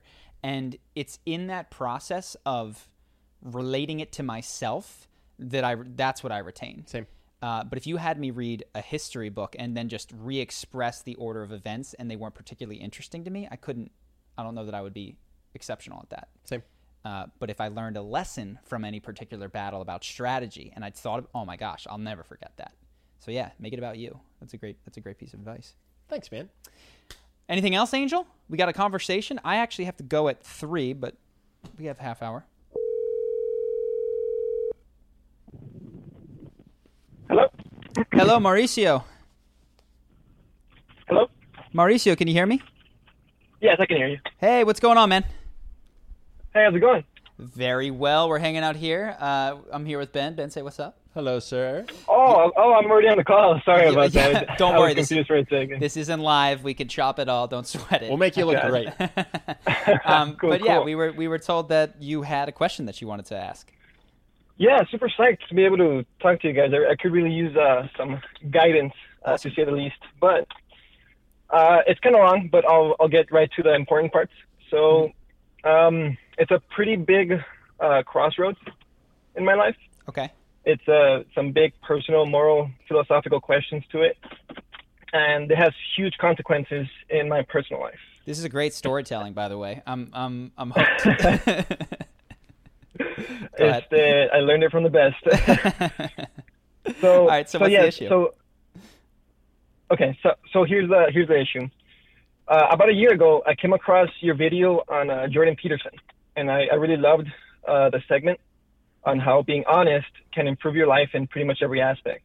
Mm-hmm. And that timing of that video in my life could not have been more perfect, honestly. It really left a deep impression in me. And I decided I want to do it. I want to start living honestly in everything. Mm-hmm. However, it, it obviously was not that simple. Like you said, Yeah. uh, there was a penalty to pay. And well, that led me to a big crossroads that I haven't completely gotten out of. Uh, and here's the situation. So I was raised in a, a church since I was born. And the issue with this particular religion is that they have some very extreme views and some very strict rules about what is allowed. You know, Mhm. it takes over pretty much every aspect of your life from what friends you can have, who you can date, whether it's good to go to college or not, Mhm. what ways you choose to have fun, like a bunch of stuff, including some very important things in my life, including getting blood transfusions, tattoos, stuff like that. Wow. So I don't mind people having, you know, their views on whatever choices they want to make with their life. The only problem here with this uh, particular religion is that the way uh, the rules are enforced, the way everyone is kept in line, is through is socially. They enforce it socially through shunning. Mhm. So if they expel you, they kick you out for, God forbid, sleeping with your girlfriend, dating someone yeah. that isn't in the religion, whatever. Um, everyone in the inside, no matter who it is, can no longer associate with you, Wow. and that includes family. Yeah. Este, so you practically have to erase them from your life. You know, Yeah. delete them off social media. Can't be seen hanging out with them, and if you do, you get kicked out as well. Same rules apply. hmm So it's it's really intense because I mean my entire life I was uh, raised in this religion, and I was fine. You know, I was I was okay with it. Um, to the point, I mean, I have an older brother uh, that I didn't speak to for 17 years Wow. because of this. Because yeah, he got kicked out. Have you spoken to him? So uh, yes, I actually just got back today from a trip with him. But uh, Cool. Congratulations. but I but be, before I decided to get out of the religion, I didn't speak to him for 17 years. It was it was Yeah. really long. Wow. Okay. Yeah. So uh, basically, um, the issue as well is that it's not they don't kick you out just if you don't uh, if you don't if you break the rules. Like not believing is not an option. If you don't believe it, same thing. You're labeled an apostate and nobody can talk to you. Yeah. So um, obviously, I mean, I had issues with this for the longest time, and I came across some information on this religion that uh, I mean, it keeps a bunch of stuff hidden from its members. Of course. So, yeah, I decided, you know, I, I want to, and it was the exact same timing of your video where it was like, you know, to have a good life, it's a one one important way is to be honest about things, Mhm. and uh, and I wanted to do it. You know, I said, if been no better time than now. However, uh, the question in for me after I get after I invested so much, you know, I gave up scholarships for this religion. I I, I limited myself in my relationships, everything. hmm So I had the choice of either staying in, continue to lie, and uh, just pretend and be able to keep my family and my friends, or be honest, you know, come clean. I don't believe anymore. I don't agree with this. Yeah. Get kicked out and lose everybody. So, and pretty much start my life from scratch because I, I mean, they limit the amount of people you can talk to growing Yeah. up. That's not in the religion. So. Got it. And so your brother has already made the decision to leave. Yes, since yeah, since I was five years old, and he never came back. Um, so Got it. And so he had to live with. And have you spoken to him about this? Because I mean, I can I can give you uh, inexperienced philosophical advice, but the person who can talk to you about where the rubber meets the road is certainly your brother. So have you had a chance to really speak to him about his experience? Uh, yes, actually, this weekend uh, I went down to Mexico City to talk to him. What did he say? It really opened my eyes. Yeah, it was What- it was great. Does he regret his decision? no, he did not. Not one bit. So it's really easy for me, and and I knew this when I was making the video about honesty in my life to talk about being honest because I don't, you know, what does honesty mean for me? There's still hard things, but I'm not growing up gay in a world that hates gay people. I'm not growing up in a religion that will uh, potentially make me lose family members if I'm honest. I'm not growing up in an area with a government that is going to persecute me for telling the truth. Uh, but what you're experiencing is that lying for a long period of time will eat at you, and that's undeniable. And the question that you're facing, which is, is if you can live with that gnawing forever, or if you can take the hefty, hefty toll of telling the truth. And I I can't tell you what to do in this scenario. I can only say that that telling the truth will be incredibly hard up front, but likely get easier. And lying will be will get a little bit more difficult every day. It'll get a little bit more difficult. Uh, and you are the one that has to decide which of those cases is best for you. Right, right. No, yeah, that that makes complete and total sense. Este, wow, that was that was pretty easy. Well, I don't know. I don't But- know that it's easy. I mean, it's. Let me tell you. no, no, I mean, I mean, no, yeah, I understand. It's the but the way you you placed it, kind of, it's it's a it's a very good point because I hadn't really thought about just thinking about what my brother. Mhm. Um, I mean, he did mention it, but he didn't come straight out saying, Yeah, "I have no regrets." He just said, "I'm, I am, I can tell you that I'm way more happier." that's. So it, it was, yeah, it was just a matter of me kind of, it's just hard, difficult, you know, kind of to pull that trigger because it's going to affect everybody. of And course, of course. The feeling And- of guilt. Yeah. And just so you know, I mean, uh, th- this fortunately is not common, but there are people in, in certain areas of America that are gay that experience similar consequences for telling the truth, right? That Right. Uh, that lose everything. And I only say that not to minimize, but to tell you that you're not alone. Like you're not the only person. Your brother has experienced this. There's people in uh, all different walks of life that are that threatened with excommunication. Now, your brother, I think, deserves commendation, respect, and appreciation because, quite frankly, he walked away with absolutely no one. It sounds like. I mean, he didn't. I don't know if he has an older brother that that uh, he could go to, but I mean, he made the call with hope and guts. And uh, I couldn't have predicted that it would work out for the best for him, but I'm I'm really glad to hear that. The only advice that I can give you is is really not to say do one or the other, but your brother is in a very unique expert position to advise you on what to expect and whether or not it should be worth it. Um, and it is worth saying that it sounds like you won't you wouldn't be totally alone. Ben has something Can, that he, uh, can I ask a question? How old are you? I am uh, 22 years old. So the one thing I would say, I do agree, Charlie, that if it's hard now, it'll continue to be hard to be in the religion and feel out of integrity. Right. As much as it's hard, I totally understand it's hard, probably harder than anything I've ever had to do. That leaving in two years won't be easier. Mm-hmm. Like you'll still have to start over. So you can start over at 22 or at 24 or at 30, or you can stay in forever. But I've been in similar situations where I didn't want to do something because it was hard. It was going to cost me people I loved, and it made me feel guilty and bad, honestly, just in general about myself. But putting that decision off didn't put me in a better place.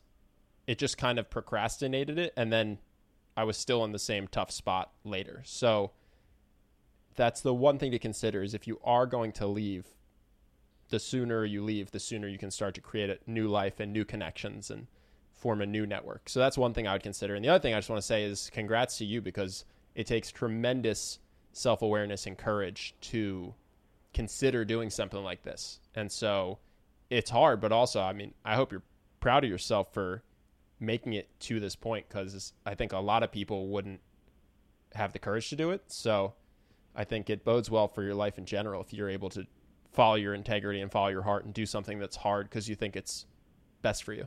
and be and even no matter what decision you make i don't i don't mean to say that you have to but like the fact that you are capable of thinking a thought that could explode your life is really brave Yeah. it's really brave Yeah. uh people can't do that we talk about people on the podcast sometimes who work at you know just as an example at philip morris they can't think the thought of what if i left my job because it would explode their life um, and you're thinking of doing something that that would would end the life as you know it uh, but potentially give you a chance to to start something new and better. So, I, I really I'm not. It would be wrong of me to tell you what to do. The best thing I can try to do is lay out what to expect and pot- potentially how to go about making the decision.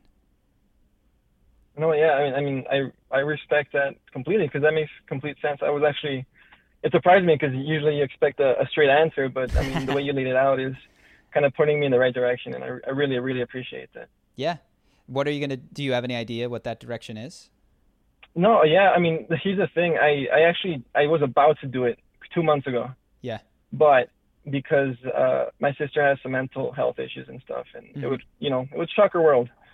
So at the last, at the last second, I backed, I backed off, and, Yeah. and I thought, you know, I, can, I can go, I can keep going a little longer and take care of my family from the inside. Yeah. But like, like you said in the video, you know, it, it eats away at your self confidence because, Mhm. I mean, for me, I felt terrible about myself because I, I couldn't go through with something that I wanted to do for myself. You know, kind of. I mean, it sounds kind of weird, but to be selfish for once and to to see what I want Mm-hmm. instead of kind of putting other people's well-being before your own. If that makes any sense. Uh, no, it makes a ton of sense. I mean, you have been, it sounds like, I don't know the name of this particular religion, but you have been a functionary of a group. You have, your individuality, it sounds like, has been in service of serving group ideals and group norms and forget who you want to, what you want to do. Like you, you are just to make the group more cohesive. Uh, Yeah. And it sounds like that's been your whole life. Uh, right. Yeah. so it's selfishness can get a bad rap, and I don't think in your case it deserves it. Uh, you're an individual, and and they can try to crush that out of you. Uh, you're both a, you're both a member of a group and an individual, and that's what that's part of what it means to be human. So um, again, I, I nothing but nothing but well wishes for you. I know that this, no matter what you do, it's you're going to face difficulty and adversity. But it sounds like at 22, you are the process that you're going through, even given the difficult circumstances that you have, is is a great process. Given given where you are, I don't I don't envy it, but it sounds like you're handling this as elegantly as as one could. Thanks. I really appreciate it. But honestly, you guys' videos have really, really helped because it was in a, in a moment of crisis where I found you guys, and it was a lot of uh, uh, kind of structure.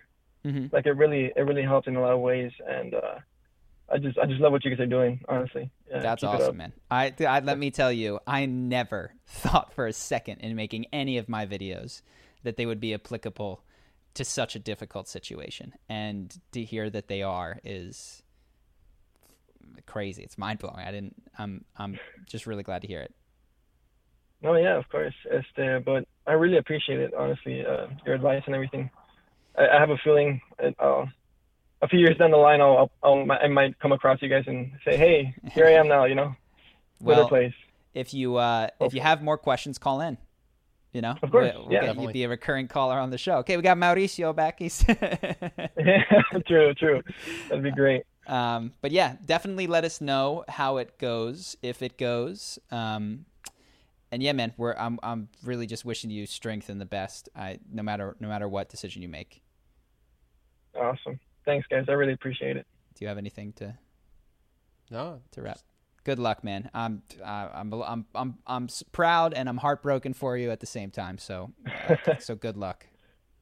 Thanks. I'll, I'll I'll give it. I'll give it my all. I'll give it my best. Good stuff, man. All right. Well, thank you for Thanks. calling. Sure thing. Thanks, guys, for taking my call. Thanks to Angel too. Absolutely. Take care.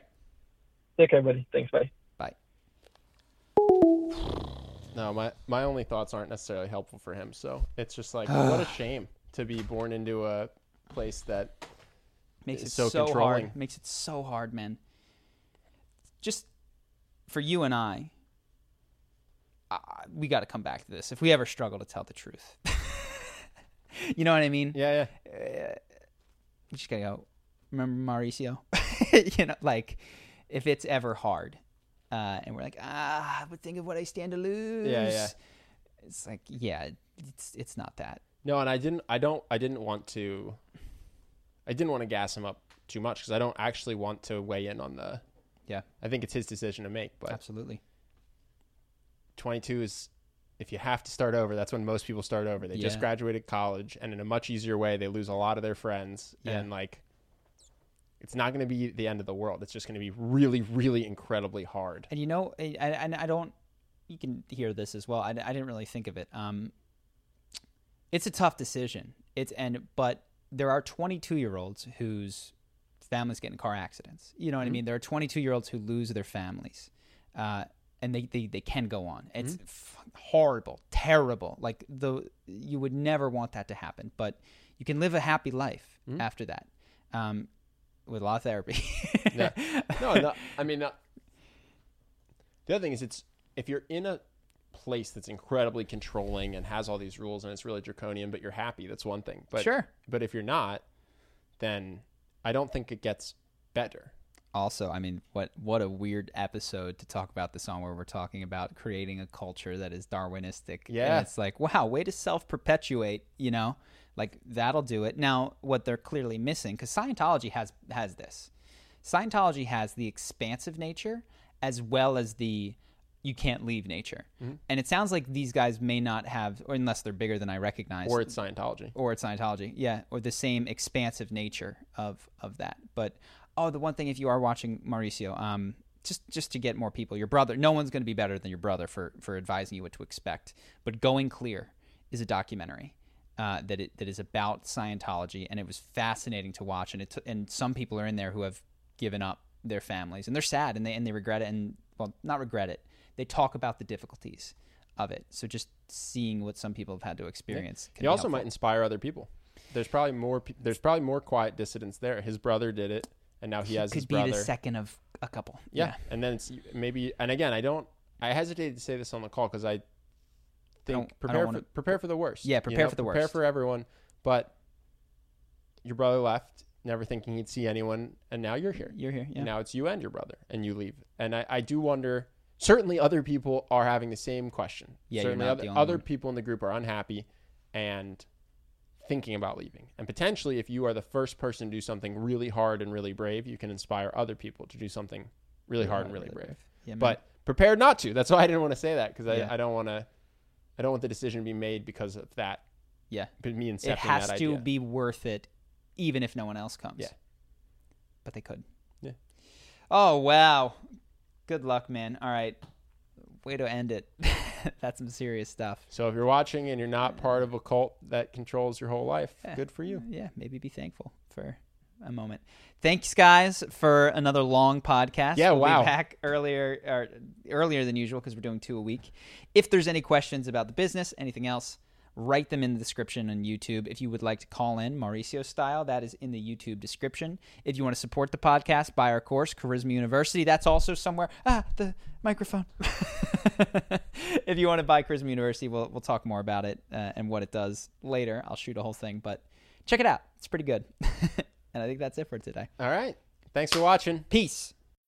When you need mealtime inspiration, it's worth shopping Kroger, where you'll find over 30,000 mouthwatering choices that excite your inner foodie. And no matter what tasty choice you make, you'll enjoy our everyday low prices, plus extra ways to save, like digital coupons worth over $600 each week. You can also save up to $1 off per gallon at the pump with fuel points. More savings and more inspiring flavors make shopping Kroger worth it every time. Kroger, fresh for everyone. Fuel restrictions apply. When you need mealtime inspiration, it's worth shopping Kroger, where you'll find over 30,000 mouthwatering choices that excite your inner foodie. And no matter what tasty choice you make, you'll enjoy our everyday low prices, plus extra ways to save, like digital coupons worth over $600 each week. You can also save up to $1 off per gallon at the pump with fuel points. More savings and more inspiring flavors make shopping Kroger worth it every time. Kroger, fresh for everyone. Fuel restrictions apply.